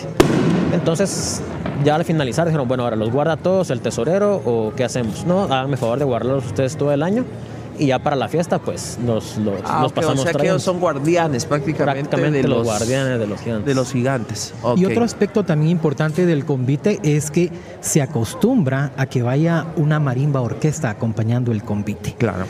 Anteriormente, pues se recordaba el camión del aserradero de aquí de la entrada de Misco, que era De don Gabriel. Don Gabriel era un camión celeste, el cual se adornaba de una manera muy especial con flecos de colores y era parte también de la esencia del convite que no lo mirábamos durante otra época. Eh, era en enero y era en agosto donde mirábamos un camión con una marimba encima y tocando. y alegre, alegre porque prácticamente ese día eh, la cofradía Santo Domingo hace caldo, vende caldo, anda el convite afuera, está ya la feria, Viene están los gigantes, viene la gente de fuera a visitar y, y ese es alegre, o sea, ese día Misco eh, se pone muy alegre y, y encuentra uno en cualquier esquina a los amigos echándose un trago, invitándolo a uno un trago y celebrando, incluso gente que uno no mira en todo el año y viene el día de la fiesta de Morenos, ¿verdad? Y entonces eh, uno puede saludarse y, y- y disfrutar de la fiesta, ¿verdad? Preparándonos para lo religioso. Para lo más ¿verdad? importante. De esto deviene otra actividad que fue el día de ayer, que desde su concepción fue una actividad muy elegante, muy De ah, alcurnia, de, alta alcurnia. de alta alcurnia, de alta sociedad, de la alta sociedad aristo- de la aristocracia misqueña, por así decirlo. O sea, la señorita Misco, el certamen señorita Misco, así fue concebido. Y se le da esa misma importancia hoy por hoy, más que incluso, y perdón por decirlo así, pero un poquito más que la flor de agosto. O sea, la representante oficial es la señorita Misco, que va también dentro del marco de la fiesta de Morelos, que fue el día de ayer. Tal vez José Manuel, ayer hiciste un video muy bonito del tema, me, me encantó, y que explicaba muy bien por qué eh, eh, cuadra con la fiesta de Morenos. Es prácticamente la representación social de la fiesta de Morenos. Data de 1953 este evento. Es una mm, responsabilidad directamente del comité de festejos a cargo de la municipalidad. Aquí juega un papel muy importante la figura del alcalde, el consejo municipal, que eh, remarca de esta manera. Hay un, hay un comité el cual se encarga de ir a tocar a las casas de las familias reconocidas de Misco para poder solicitar la autorización para que las damitas de Misco puedan participar en este certamen, dándole el lugar a la mujer misqueña y convirtiéndolas en una eh, figura muy representativa de la sociedad y también dentro del aspecto de la religiosidad de la fiesta de Morenos. Y es por eso que Avid pues inicia este certamen donde tiene la participación la alta sociedad. Es un evento de, de mucha importancia dentro de Misco y dentro de esto pues marcan diferentes nombres, incluso pues el honor, ¿verdad Jorge Iván? Que señor Yoli pues fue la primera señorita Misco y ahí pues gracias a Jorge Iván tuvimos esas imágenes que ayer las pudimos sí, compartir. nunca vistas, yo creo que fue inédita la oportunidad de poder observar esas imágenes, ¿verdad? Cuando tu abuelita fue señorita Misco, nuestra primera señorita Misco, una mujer muy recordada, ¿verdad? Y que me imagino que has estudiado muy bien este tema, ¿verdad? Pues sí, tengo el gran orgullo y el gran honor de que mi abuelita, eh, conocida en todo Misco como Señor Yoli, haya sido elegida la primera señorita Misco en 1953. Y cuando se creó este certamen, pues como lo dice José Manuel, había un comité de festejos de la fiesta de Morenos. Entonces era paralelo a muchos lugares en Guatemala que en ese entonces eh, dijeron, bueno, agreguemos un certamen de belleza de la mujer dentro de las ferias. Y fue eso con Misco también se hizo este certamen de belleza femenina, pero también hay que recalcar que se toma no solo en cuenta la belleza exterior, sino la interior, ¿verdad? Claro. Eh, en ese entonces tengo el gusto de decir que mi abuelita era una gran oradora. Sí, eh, declamaba excelentemente. Entonces, eh, todos, estos, todos estos aspectos culturales que una mujer debe tener, no solo externos, sino internos también, su educación y todo esto, hacen este certamen más, eh, más eh, llamativo. sí, y que realmente hoy es histórico y que gracias a Dios, a pesar de la pandemia, no lo dejamos de hacer.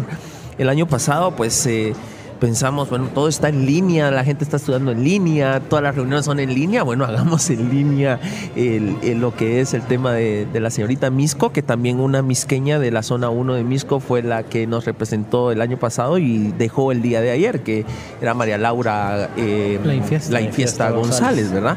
Y, y, la verdad es que recordar al señor Yoli es tan, tan hermoso eh, no solamente por, por, lo que hizo como, como, como una mujer misqueña que representó a Misco, sino su labor en la educación, ¿verdad? Fundadora del Colegio del Hogar. A cuántos de, nosotros nos dio clases. Eh, y yo recuerdo muy bien lo especial que era ella, porque cuando ella fue ministra de la Eucaristía y yo era acólito, y ella me escuchó hablar alguna vez, y, ella fue de las primeras personas que me dijeron, eh, Neto, tú vas para algo ahí, para algo más. Eh, la señora Yoli, ella, tuvo mucha fe en mí. Eh, cuando yo no era, pues, todo el mundo sabe que yo sufrí mucho bullying de niño en el colegio, en la cuadra, en la familia. Y solo encontré en la iglesia un lugar donde me pudieran dar un espacio y ella fue de, esas personas, muy recordada y muy amante también de la cofradía de, Morenos, ¿verdad? y la, primera señorita Misco, pues también incursionó en la política, fue concejal de la municipalidad de claro, Misco, claro. dio ese aporte al municipio de Misco en educación y prácticamente es una herencia de familia que viene consigo esa labor educativa, pero también un referente del fervor de la fiesta de Morenos. Sí, la verdad es de que eh, realmente hay un, entretejido social que viene a, generar lo que hoy tenemos.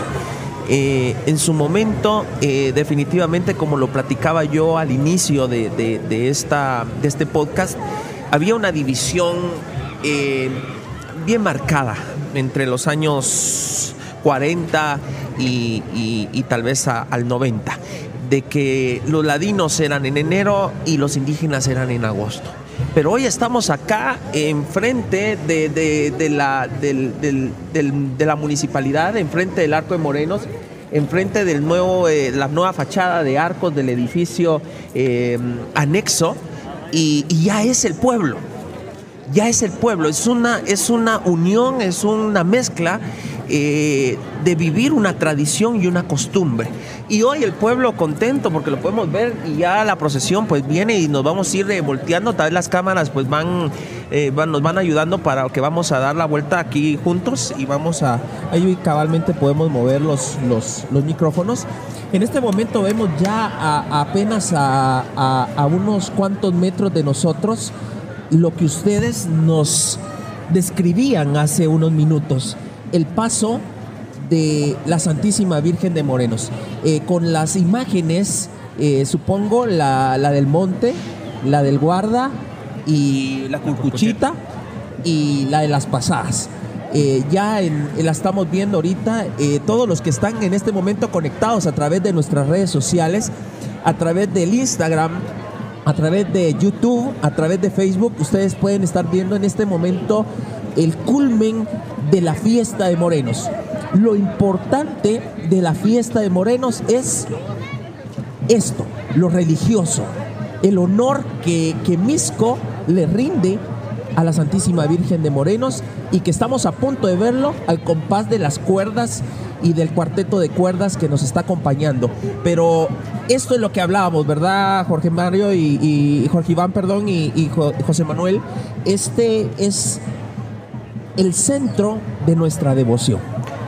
Es completamente la palafernaria del cortejo del rezado de la Virgen de, del Rosario de Morenos, vemos ahí la insignia de cofrades, vemos ese estandarte que describíamos con la imagen de la Virgen del Rosario de la Basílica, vemos a las imágenes de la Virgen del Guarda, la Curcuchita, la del Monte, que es la más pequeña, y la de los rezados en el anda que viene iluminada, revestidas eh, completamente con los nuevos ajuares que la primera capitana saliente le entrega a la Virgen, porque cada año va estrenando y que hoy lucen con ese vello dorado, con ese tono azul, eh, cada una de nuestras imágenes representadas de esta manera a la unión de Misco, al fervor de la Santísima Virgen del Rosario de Morenos en esta máxima expresión de fe mariana y como lo decía Monseñor Oscar Julio Bian Morales en una Eucaristía en honor a la Virgen de Morenos aquí en nuestra parroquia Santo Domingo de Guzmán, un pueblo descaradamente católico y mariano.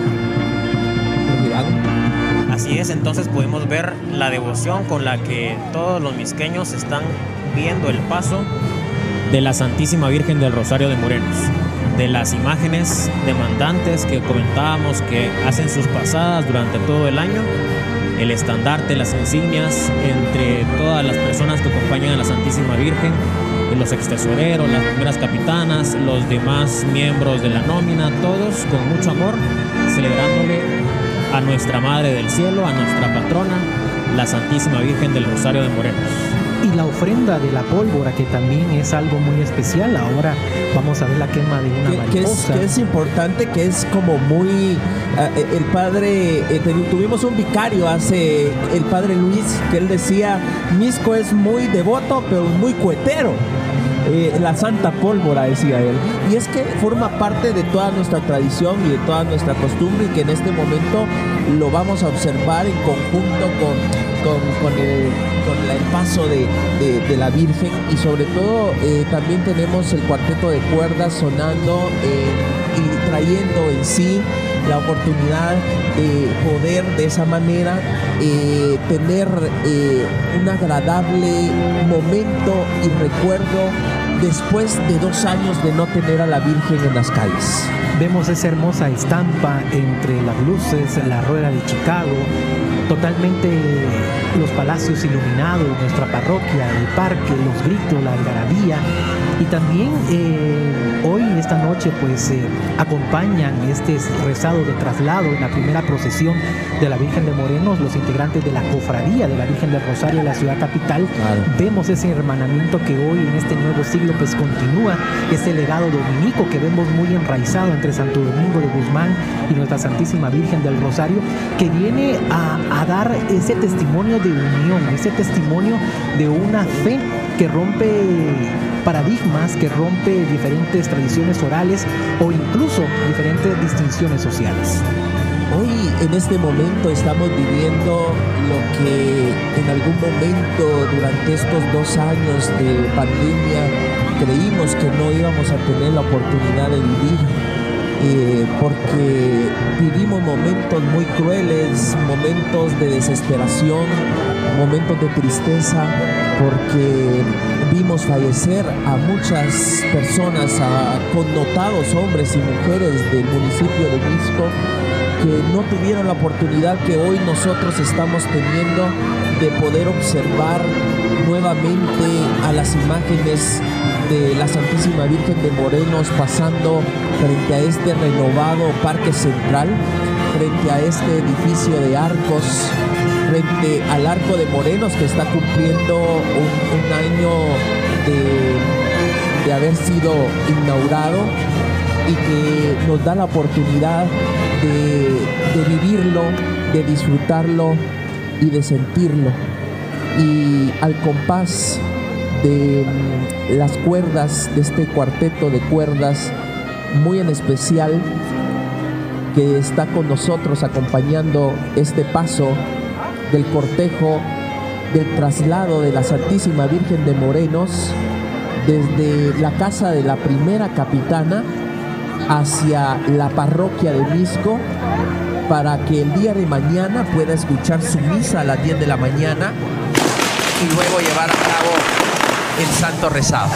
Y entonces en este momento a todos los que nos ven a través de las redes sociales y a través también de este podcast, en este segundo episodio, de los juegos pirotécnicos, una mariposa que está siendo quemada frente a todos los vecinos y frente al pueblo católico de Misco ante el paso de la Santísima Virgen de Morenos, la de las pasadas, la que sale en el rezado y la que hoy, después de dos años de pandemia, después de haber vivido los momentos más difíciles que habremos tenido en Guatemala, en el mundo, en el mundo, después de haber visto fallecer a nuestros vecinos, a nuestros familiares, a nuestros tíos, a nuestros abuelos, después de haber estado en el encierro,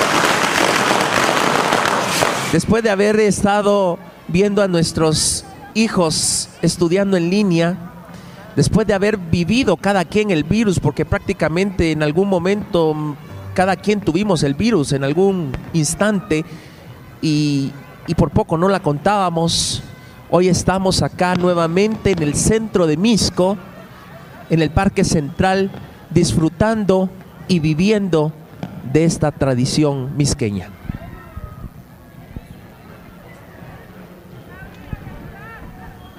Algunos puntos importantes de referencia es que hace dos años justamente el arco de Morenos estaba en plena construcción se había decretado un estado de prevención en el municipio de Misco y apenas se logró realizar un pequeño recorrido de entronización de nuestra Santísima Virgen de Morenos consagrada en una procesión. El año pasado vivimos justamente un día como hoy, un 29 de enero, cuando Monseñor José Cayetano Parra Novo tiene el honor de poder bendecir el arco de Morenos, en cuya parte culmen tiene a la Virgen del Rosario de Morenos en una noche de luna llena. Y era justamente ese llamado entre el miedo, entre el temor de lo que estaba sucediendo por la pandemia y que hoy lo vemos reflejado en estas imágenes, entre el aroma de la pólvora, entre el color, entre la algarabía, entre las luces de colores de la rueda, entre la banda de sones y alabados que acompañan a nuestra Santísima Virgen, que Misco sigue vivo, que Misco sigue latiendo, sigue ese fervor, que a pesar que como hemos visto en los libros de historia y que comentábamos con Jorge Iván, diferentes momentos históricos de pandemias, de, enfermedades, de catástrofes naturales, nuestro Misco sigue vivo. Y es justamente ese legado a través de las cofradías, a través del fervor a nuestras imágenes, pues se va manteniendo toda esta este legado dominico dejado desde hace ya casi 500 años y que hoy transforman en este municipio y que la responsabilidad de nuestra es enseñarle a nuestros hijos, a nuestras familias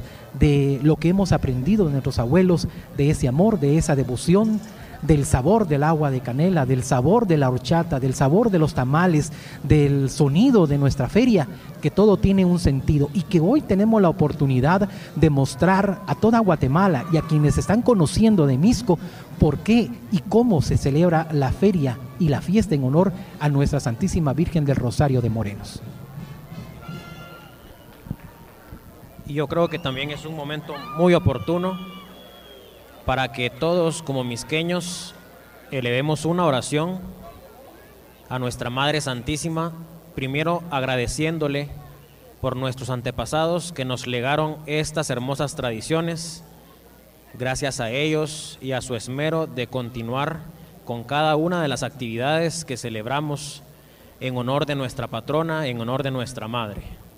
Damos gracias por todas esas personas, por nuestros antepasados que sirvieron como tesoreros, como mayordomos, como primeras capitanas, y que en este tiempo tan difícil, a pesar de que tuvimos dos años sin estas actividades, nuevamente podemos vivirlas.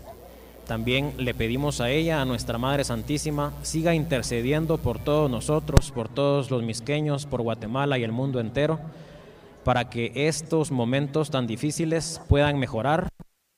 Sigamos así celebrando con estas tradiciones a nuestra querida Virgencita del Rosario de Morenos.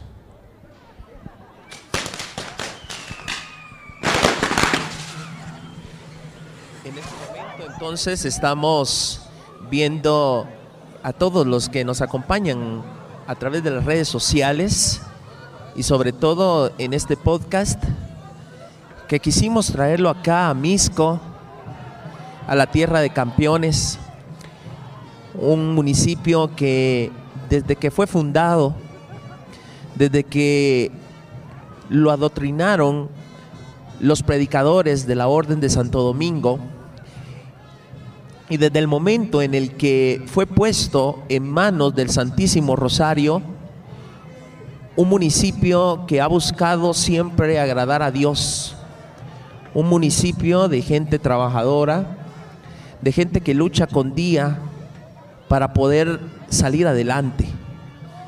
Que hoy por hoy ya no encontramos los límites, eh, no los podemos eh, describir porque ya la ciudad prácticamente no se nota dónde termina ni dónde inicia con Misco.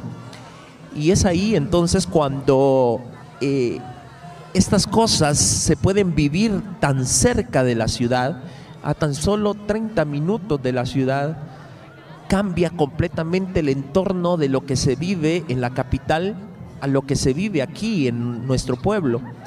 Porque estas tradiciones, como la que usted está viendo en este momento en la pantalla de su computadora, de su televisor, de su celular, son tradiciones de antaño, son tradiciones centenarias, tradiciones que han venido de abuelos a nietos, de padres a hijos.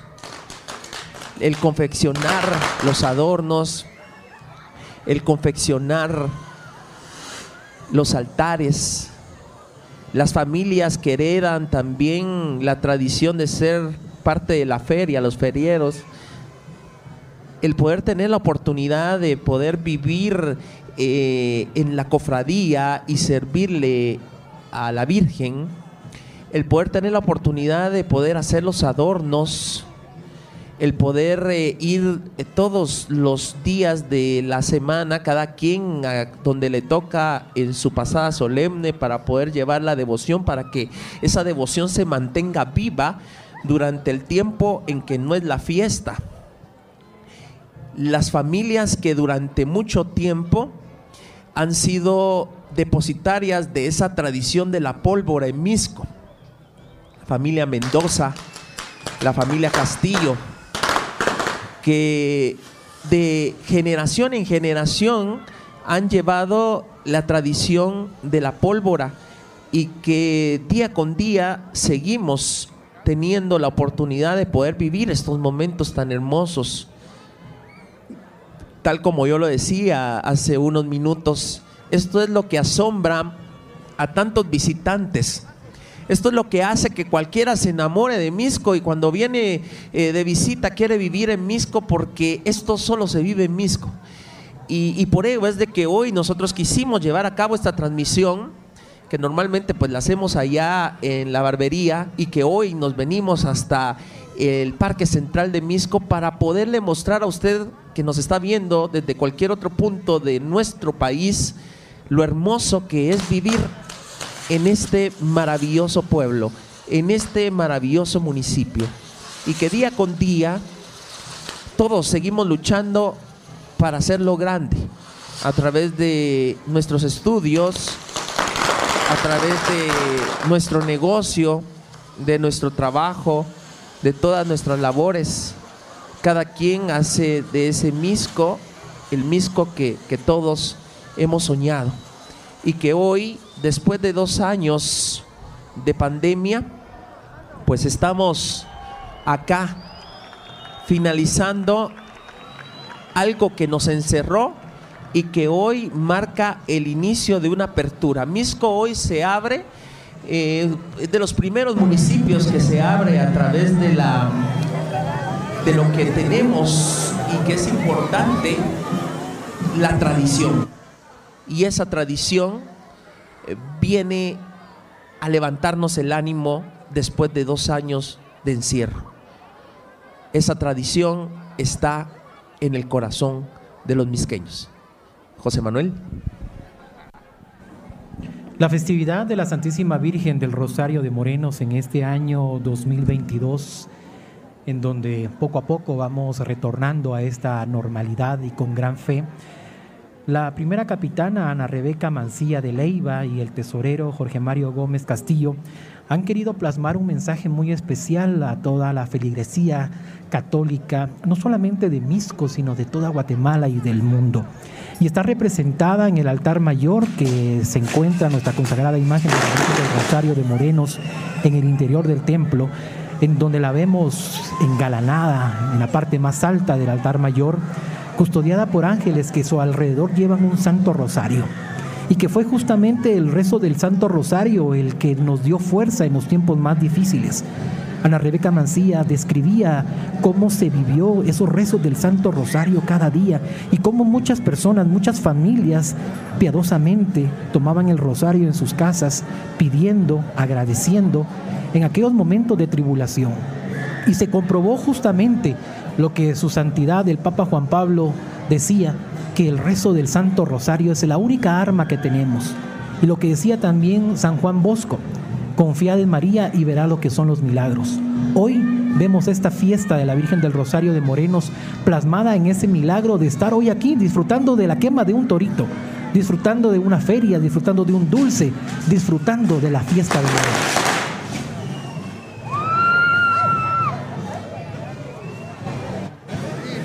Y es así entonces como podemos seguir observando la tan alegre quema de pólvora de estos toritos que hacen también una remembranza a tradiciones de otros tiempos. Acá en el Parque de Misco también para la fiesta de Morenos, anteriormente se realizaban corridas de toros, fiestas taurinas.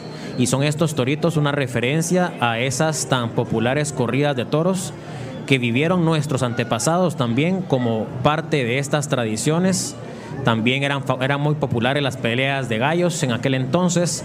Vemos también esos cambios de tradiciones, pero que siempre van hacia el mismo objetivo, rendirle un homenaje a esa señora tan hermosa que va en las andas procesionales, esa señora, nuestra madre, que intercede por nosotros ante Jesucristo, ante Jesucristo su Hijo, y que es una intercesión muy poderosa Recordemos que ella siempre está rogando por nosotros y que nosotros, sus hijos, no dudemos nunca en acercarnos a ella a través del Santo Rosario para que interceda por todos los misqueños y que podamos salir de este momento tan difícil y seguir con estas tradiciones tan bellas. Es importante mencionar en estos momentos de que mm, la devoción a la Santísima Virgen de Morenos nos ha unido, nos ha unido de una manera en la cual eh, podemos lograr en conjunto como misqueños eh, ir logrando nuestras metas y nuestros sueños. Y eso es en medio del esfuerzo de, de querer ser mejores. Y es lo que le pedimos a la Santísima Virgen de Morenos en esta noche. Que nos ayude, que nos acompañe, que nos bendiga, que nos dé la oportunidad de poder aprovechar este tiempo que perdimos en la pandemia para lo bueno, para generar la oportunidad de hacer cosas grandes para nuestra familia. Y en medio de cada una de las cosas que hacemos, pues lograr también hacer el bien hacia los demás. Ya lo decía Monseñor Quesada Toruño cuando hizo la consagración de Santo Domingo, nadie puede ir a Jesús si no es por María. Nadie puede saltarse ese camino de poder en, tener ese encuentro con Jesús si no lo hace a través de María. Esa vocación mariana de la Virgen de Morenos es una gran oportunidad para los misqueños de poder acercarnos a Jesús. Tenemos una vocación única y esa es la advocación de la Virgen de Morenos, que básicamente la tenemos solamente en Misco y que es una oportunidad, como decía el cardenal Quesada Toruño, de encontrarnos con Jesús para esa nueva evangelización. José Manuel. Lo que estamos viendo en estos momentos, la quema de la pólvora, de toritos, de mariposas, de bombas, de trueno, de luces de colores, es lo que vemos durante el recorrido del rezado de la Santísima Virgen que sería mañana y que debido a la situación que hoy vivimos, pues se realizará un pequeño rezado alrededor del parque saliendo a las 5 de la tarde para que tome el lado donde se encuentran los bomberos, corone el parque, llega a su retorno por la cuarta calle y se coloque en su sitial de honor bajo el arco de la Virgen del Rosario de Morenos para la quema de su pólvora, es una muestra de lo que viven muchas familias al momento en que la Santísima Virgen pasa por sus casas. Anteriormente muchas personas quemaban una docena, media docena de bombas en el interior de su casa, pedían que se detuviera el anda de la Virgen para poderle incensariar, para poderle tirar confetes de colores, hacer esta oración, el poder decirle, aquí estoy madre. Y algo muy especial que yo recuerdo es eh, esas bombas de vara, esas bombas de trueno, que para muchas familias era aquel esfuerzo de poderle realizar y la quema a la Santísima Virgen del Rosario de Morenos. Durante su trayecto, cuando hace su paso por el barrio El Cenicero, se detiene justamente en la 11 calle entre octava y séptima avenida para recibir su pólvora que le queman del lado de la aldea Lodecoy que es algo también muy especial y que alrededor de nuestro misco pues se hace clamor a nuestra reina, a nuestra reina del Rosario, la Virgen de Morenos. Antes, eh, bueno, se ha dado mucho que, que últimamente por la cercanía que hoy tiene la cabecera municipal con las colonias aquí, Terra Alta, eh, Molino, San Ignacio, y que ha venido a vivir mucha persona que, que, que no nació en Misco que nos critiquen el tema de, la pólvora, ¿verdad? Eh, ¿Por qué Misco es tan cuetero? ¿Por qué Misco quema tanta pólvora? Y en realidad, eh, a mí me lo decía una señora cuando yo le servía a Santo Domingo, que que eso, esas bombas que nosotros vemos quemar en el cielo en este momento son como oraciones que van hacia Dios nuestro Señor. O sea, no es el simple hecho de quemar una bomba o de quemar eh, un juego pirotécnico, sino es la creencia que tenemos nosotros, los misqueños, que esa oración se eleva hacia Dios. Y sabemos que esa oración es solamente guiada a través de la Santísima Virgen María. Y en este momento, eh, frente a nosotros y frente al arco de Morenos, está haciendo su paso la Santísima Virgen de Morenos, donde hace un año, en honor a ella, en honor a la devoción a la Virgen de Morenos, en honor a su tradición. Tuvimos la oportunidad de bendecir este arco que nos va a recordar por siempre la tradición a la Santísima Virgen. Y es este momento donde podemos contemplar a nuestra Santísima Madre para que dejemos un instante y usted pueda llevar esta oración, usted que está viendo esa transmisión desde su hogar, quizás por alguna enfermedad o porque se encuentra lejano del municipio de Misco, pero hoy se siente muy cerca de acá. Pueda elevar esa oración a nuestra Santísima Madre darle gracias a Dios por estar viviendo una festividad más.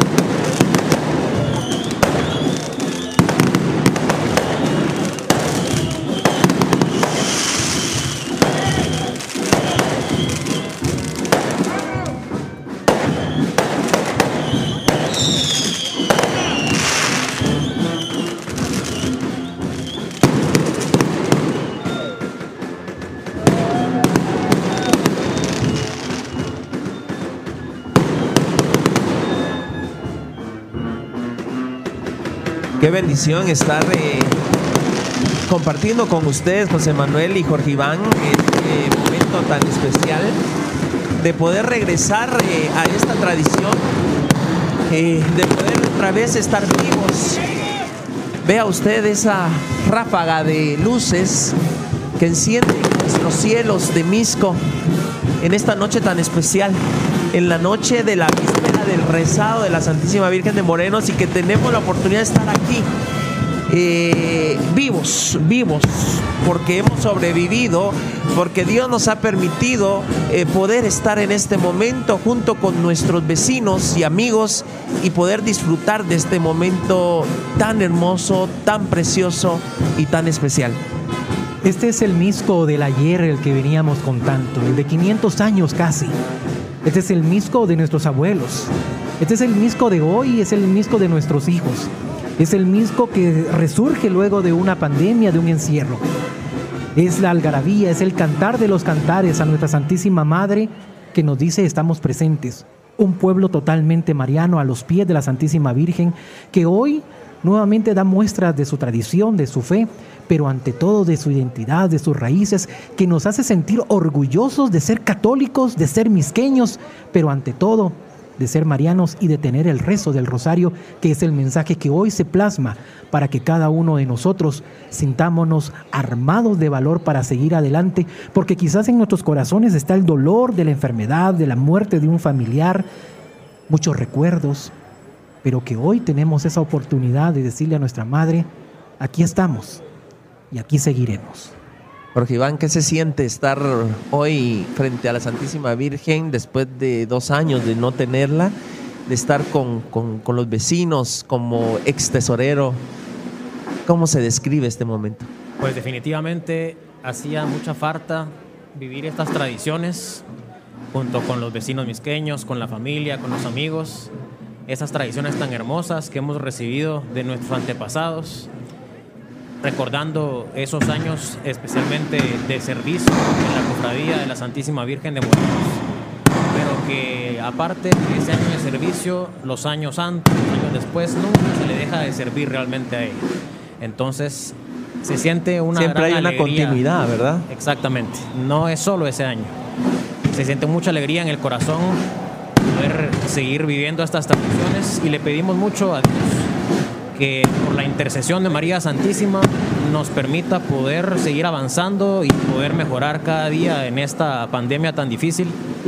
Hemos reducido bastante las actividades por el temor a que todavía estamos dentro de esta pandemia, pero le pedimos a Dios que nos ayude a salir adelante y poder continuar esta herencia ancestral de nuestros antepasados nos han dejado para celebrar a la Madre del Cielo.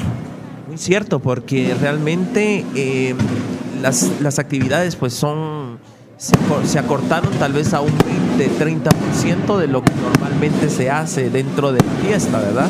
Eh, por ejemplo, hoy estamos viendo tal vez la primera actividad eh, religiosa social, pues ya hemos tenido dos o tres con el convite del Quiché y ayer con el certamen de señorita Misco pero religiosa, eh, hoy tenemos la primera oportunidad de ver eh, a la Virgen y, bueno, y ver a la población que todos, gracias a Dios, con su mascarilla, todos respetando el distanciamiento y, el protocolo, es una bendición realmente poder estar en este momento viendo el paso de la procesión y prepararnos para el día de, mañana a las 10 de la mañana, que no sé si la misa va a ser con aforo o de es cualquier... el aforo permitido a la parroquia. Ok, o sea, no, no puede venir todo el pueblo a, escuchar misa. Los que logren el lugar, hay que temprano. ¿Es, es con ticket el que venga primero? Que venga primero. Ok, ese, ese, es un dato importante.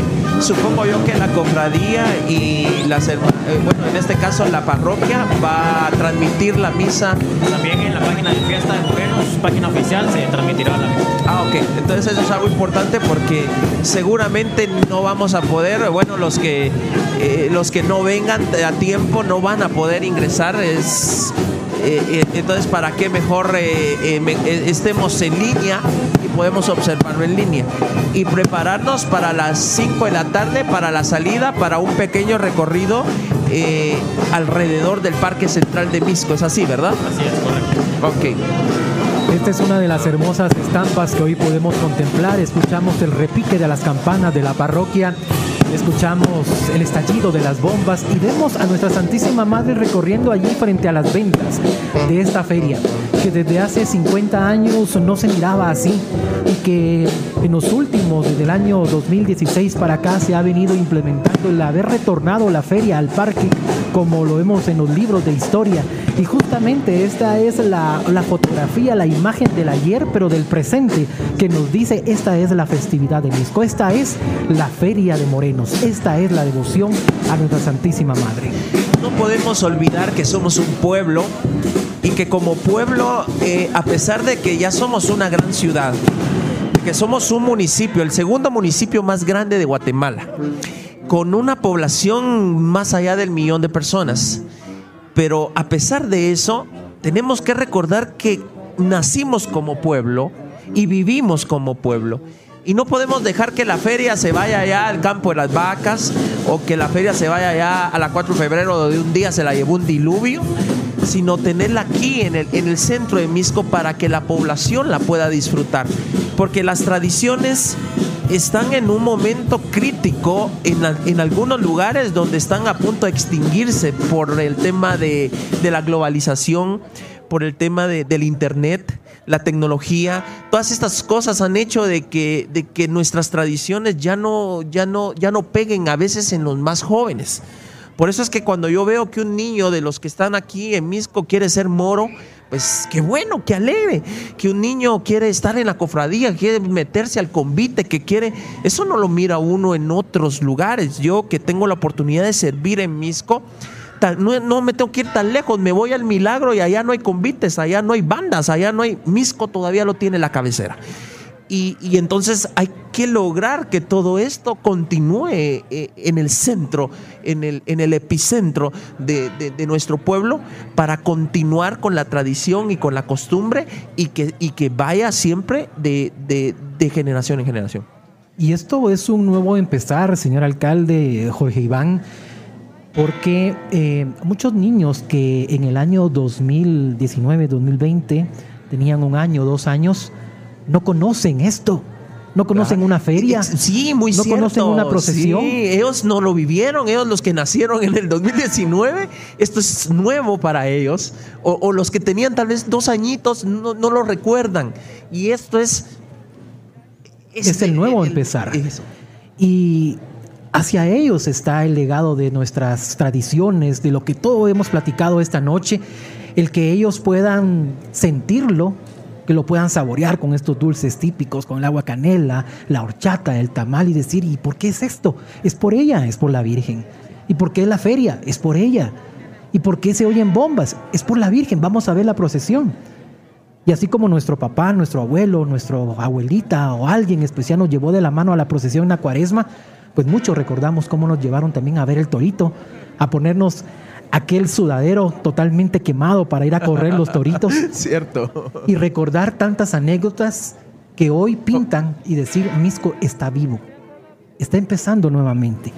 Y a ustedes niños, a ustedes jóvenes, que en sus manos en cuestión de unos 10, 15 años tendrán la responsabilidad de las tradiciones de Moreno, de Santo Domingo, de nuestra cuaresma y de engrandecer este municipio que todo el año cada día, los 365 días del año, por fiesta, por duelo, suena una bomba.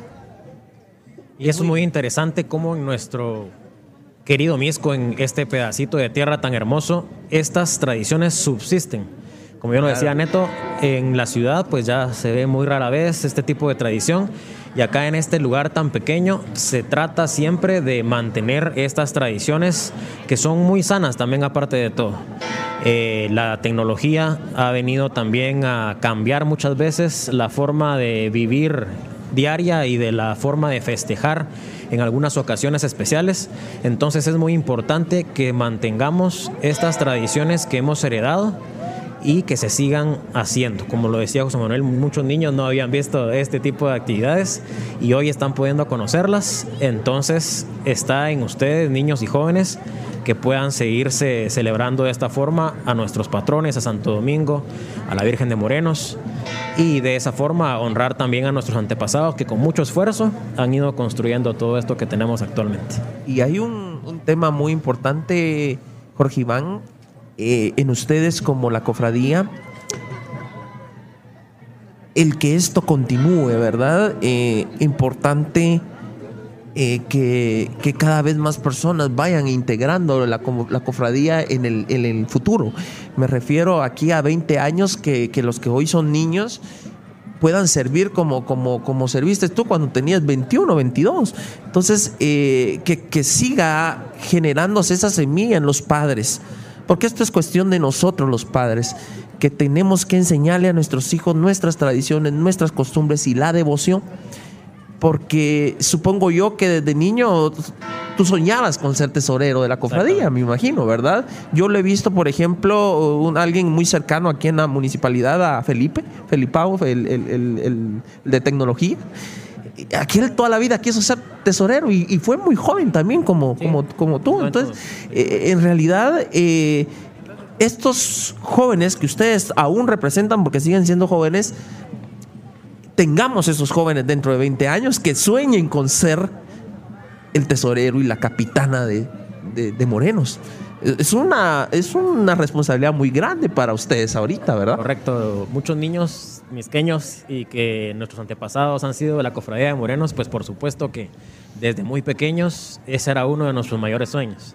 Yo recuerdo que con mi abuelita, mi mis tíos abuelos también, eh, me traían a la iglesia y hacíamos un recorrido por el templo parroquial pero nuestra estación especial era cuando llegábamos con la Virgen de Morenos y me decían, algún día va a ser tesorero. Se llegó bastante pronto, pues con 21 años fui tesorero y sí esperamos que muchos niños también sigan con ese mismo sueño, que desde muy pequeños deseen servir a nuestra Santísima Virgen de Morenos para preservar el amor hacia ello, hacia ella por medio de estas tradiciones. El frío que esta noche sentimos es el marco perfecto de la fiesta del Rosario de Morenos. No podemos vivir un rezado una noche acompañando a la Santísima Virgen sin ese frío que cala, pero que a la vez calienta nuestro corazón y nuestro fervor. Y este marco que hoy vemos engalanado, el edificio de los arcos, el edificio que se está construyendo en la fachada de la municipalidad, el arco de Morenos, que son prácticamente las nuevas páginas de la historia en este nuevo siglo en el municipio de Misco. Los arcos, yo lo hacía referencia ayer en la elección de señorita Misco, nos recuerdan también aquella construcción del convento de Santo Domingo, a la par de la parroquia Santo Domingo, cuya construcción de arcos pues hoy está representado y recuerda esta obra arquitectónica. El arco de Morenos, que fue construido antes, durante la pandemia. Así es. Y que cuando tenemos la oportunidad de ir al antiguo Guatemala, de ir a Petén a conocer las ruinas, de ir a Europa a conocer diferentes edificaciones, nos hablan de la historia de ese lugar. En unas décadas, la obra que hoy se ha hecho va a hablar de nuestro lugar. En nombre de Dios. Y eso es lo que hoy se plasma a través de estas construcciones, del remozamiento de la calle Real, de la calle Santo Domingo, porque va a contar esta historia. Es lo único que podemos dejar nosotros ese legado que va a hablar por sí solo, como hoy, el tañir de las campanas y de las bombas, nos traen muchos recuerdos. Creo que esto que, estamos viviendo es algo que tenemos que guardar en nuestro corazón y encapsularlo para mantenerlo, para dárselo a las futuras generaciones.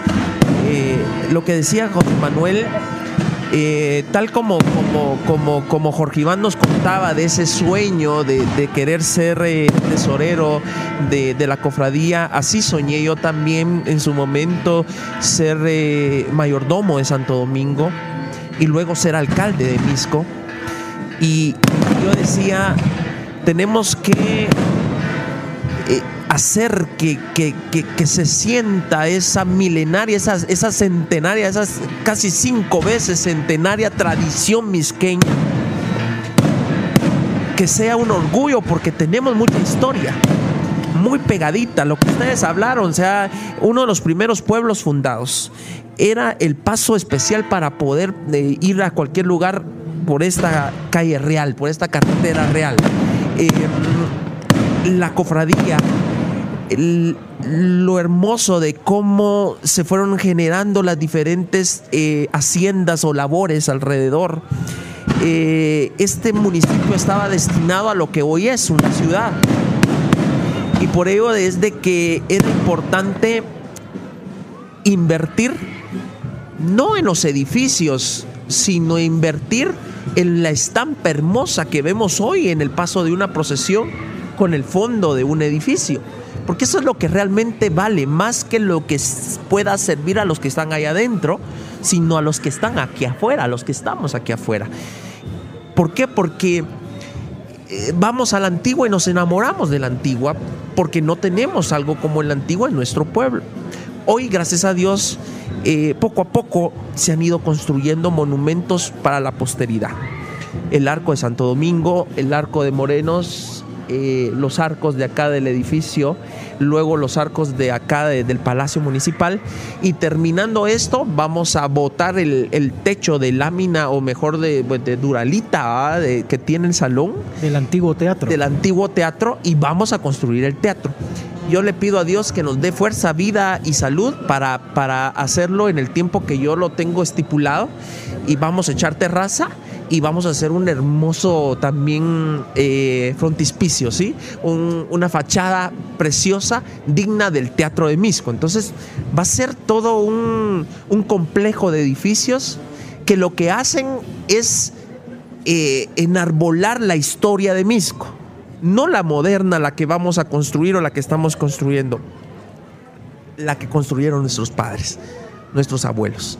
Entonces, eh, esto enmarcado en medio de la fiesta y de todo lo que estamos viviendo, pues eh, nos, nos hace sentirnos orgullosos del lugar donde vivimos. Y yo donde quiera que voy, soy de Misco y, y, el Deportivo Misco y todo es Misco porque eh, estamos enamorados de Misco. Yo sé que, y por eso es que yo los invité hoy a este podcast porque yo sé que ustedes eh, aman a Misco como yo lo amo. Y cuando nos, y cuando nos invitan a hablar de Misco, de, entrémosle, porque nosotros hablamos con esa pasión. Sí, eso es lo importante de, tener la oportunidad de hablar de nuestro pueblo, porque lo hacemos primero con conocimiento, pero segundo con amor.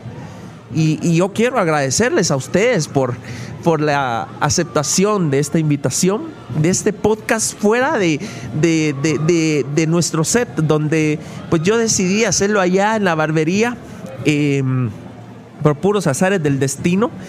Y, y, se fue quedando allí y ahí ha sido las dos temporadas que Dios me ha permitido que el podcast pues pueda ser uno de los podcasts más vistos a nivel nacional.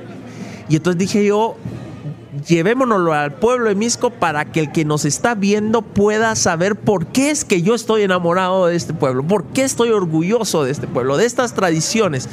Y por eso hemos venido hasta aquí, para poder tener el chance de mostrar esa tradición y ese amor a la historia y a la devoción, en este caso a la Virgen de Morelos. Y yo se los agradezco a ustedes por haber compartido conmigo estas casi, no sé si ya llevamos tres horas, ¿no? Tres horas de estar acá en el podcast. Y bueno, estamos ya llegando al final. Y, quiero pues eh, agradecerles y, entregarles unos eh, regalos que siempre les damos a los invitados del podcast y vamos a, pedirle a, eh, lo que nos mandaron, por favor, ¿dónde los tenemos? ¿Están, ¿Están acá? Quiero ver. Ah, sí, perdón. Ok, voy a cerrar mi, computadora, vamos a, entregarles los, los, los, regalos. Tenemos varios patrocinadores, pero para empezar, eh, nos envía, eh, tal vez me vienes a, apretar aquí el, micrófono que se me, se me, se me, se me zafó de aquí de la, de la mesa. Ok. Voy a entregarles entonces eh, de parte de nuestro patrocinador JM12, que es Jan Márquez, que es nuestro capitán del equipo pues eh, la indumentaria de, nuestro, de nuestro uniforme. La gorra, Jorge Iván. Gracias. Sí, esta es eh, nuestra camisola del Club Deportivo Misco que está dando de, de qué hablar. Por favor, la de José Manuel, ¿dónde estamos? Eh, ahí está José Manuel, no puedo estirarme hasta allá, pero con todo nuestro aprecio, con todo nuestro cariño, de parte de Jan Jonathan Márquez, nuestro capitán, hoy empatamos.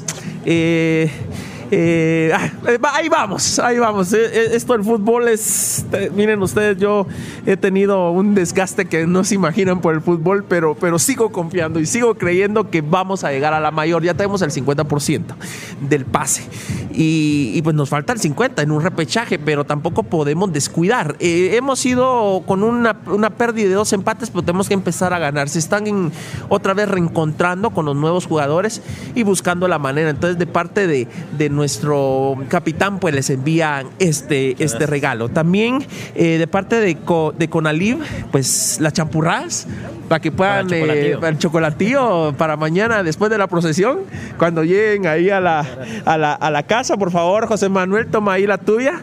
Y también eh, nos envía eh, con Ali, eh, pues la Magdalena también, Jorge Iván, y por favor, José Manuel, esos son los, los regalitos de em, patrocinadores que, que, pues que hoy eh, han apoyado y nos siguen apoyando durante todos los podcasts. Este es el segundo eh, episodio de esta segunda temporada. Y yo agradezco profundamente...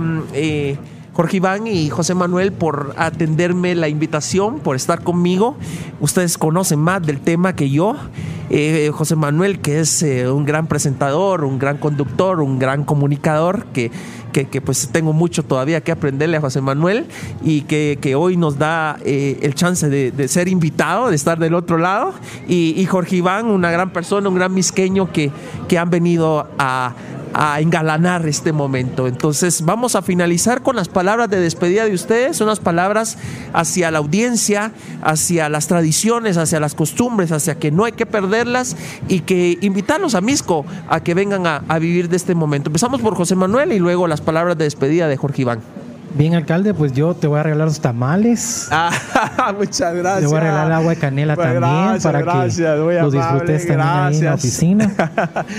gracias, gracias, gracias. y a lo largo de estos 24 años de ser periodista y Dios me ha dado la oportunidad de poder estar en varios medios de comunicación, siempre he llevado a Misco.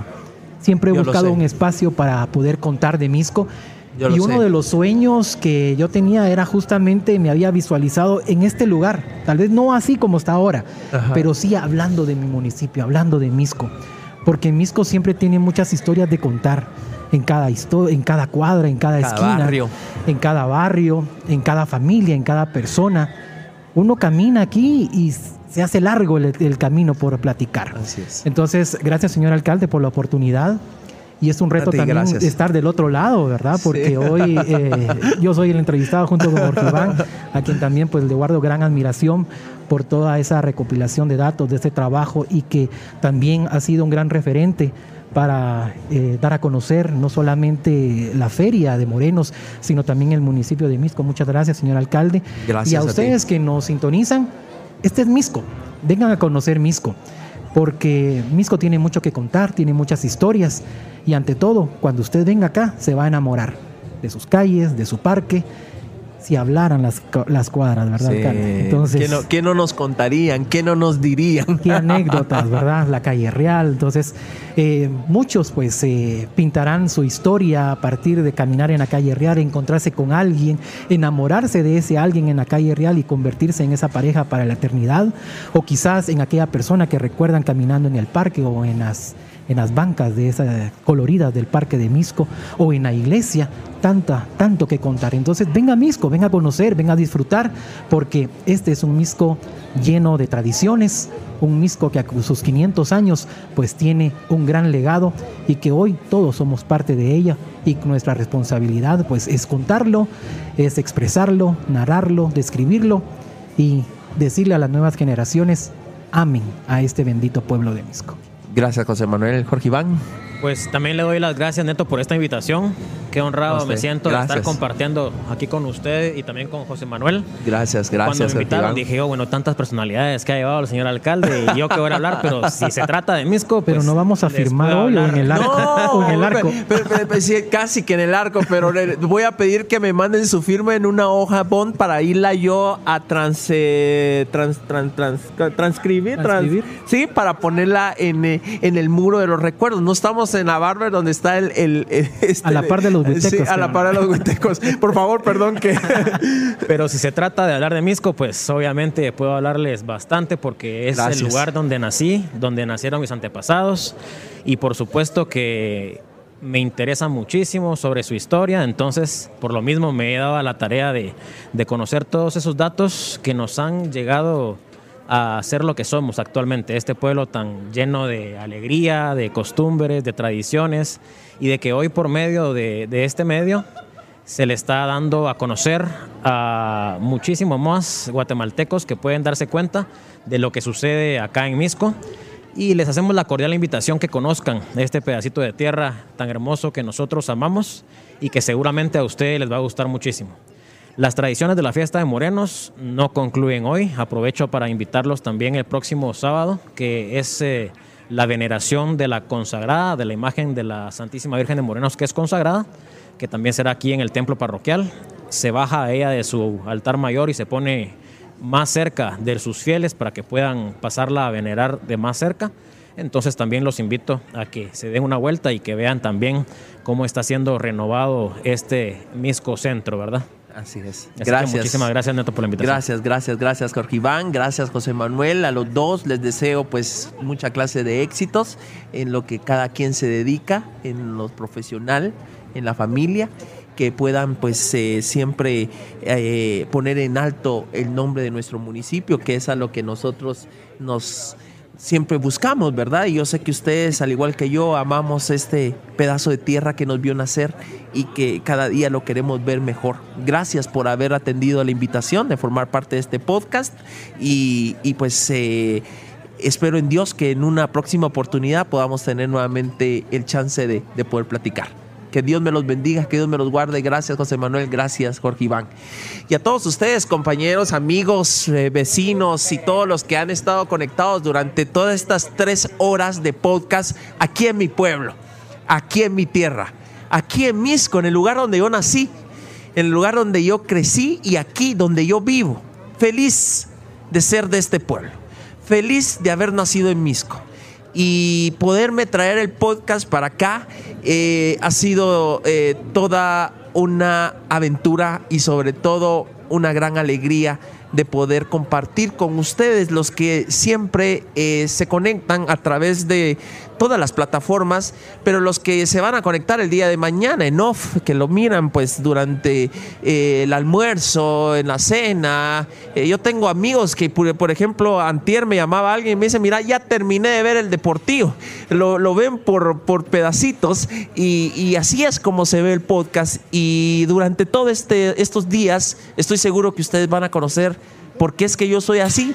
¿Por qué es que muchos se preguntan, ¿por qué Neto es así? Pues mire, hoy lo vio, hoy lo vio, hoy lo, hoy lo, hoy lo llevamos y se conectó a esa tradición, esa costumbre. Quiero agradecer a mis patrocinadores, si me hacen favor ahí de ponerme mis patrocinadores ahí en pantalla por la oportunidad de, poder estar acá eh, creyendo en este proyecto del podcast de Neto Brand. Agradezco a Muleta, a JM12, Jan Márquez, a Flower Box por darnos la oportunidad de entregarnos este hermoso arreglo floral que estuvo frente a nosotros durante todo este podcast y que será enviado hacia la parroquia de Santo Domingo para que pueda estar con la Santísima Virgen de Morenos. Allá va el adorno y el arreglo floral que nos envía Flower Box a Bicola. Gracias Bicola por siempre estar con nosotros y patrocinar este programa y a Conali por enviarnos siempre eh, esas ricas magdalenas y esas champurradas, sobre todo porque estamos en un momento pero de frío. Si ustedes supieran, yo me viene sin calcetines, estoy pasando unas penas desde hace aproximadamente unas dos horas que tengo congelados los pies. Pero en fin, eh, ha sido maravilloso poder platicar hoy con nuestros invitados. Recuérdense que puede ver todos los reels, todos los cortes a través de TikTok durante toda esta semana. Y nos vemos, si Dios no lo permite, eh, seguramente no sé si es el sábado o el jueves, porque vamos a cambiar el horario y el día del podcast. ¿Sabe por qué?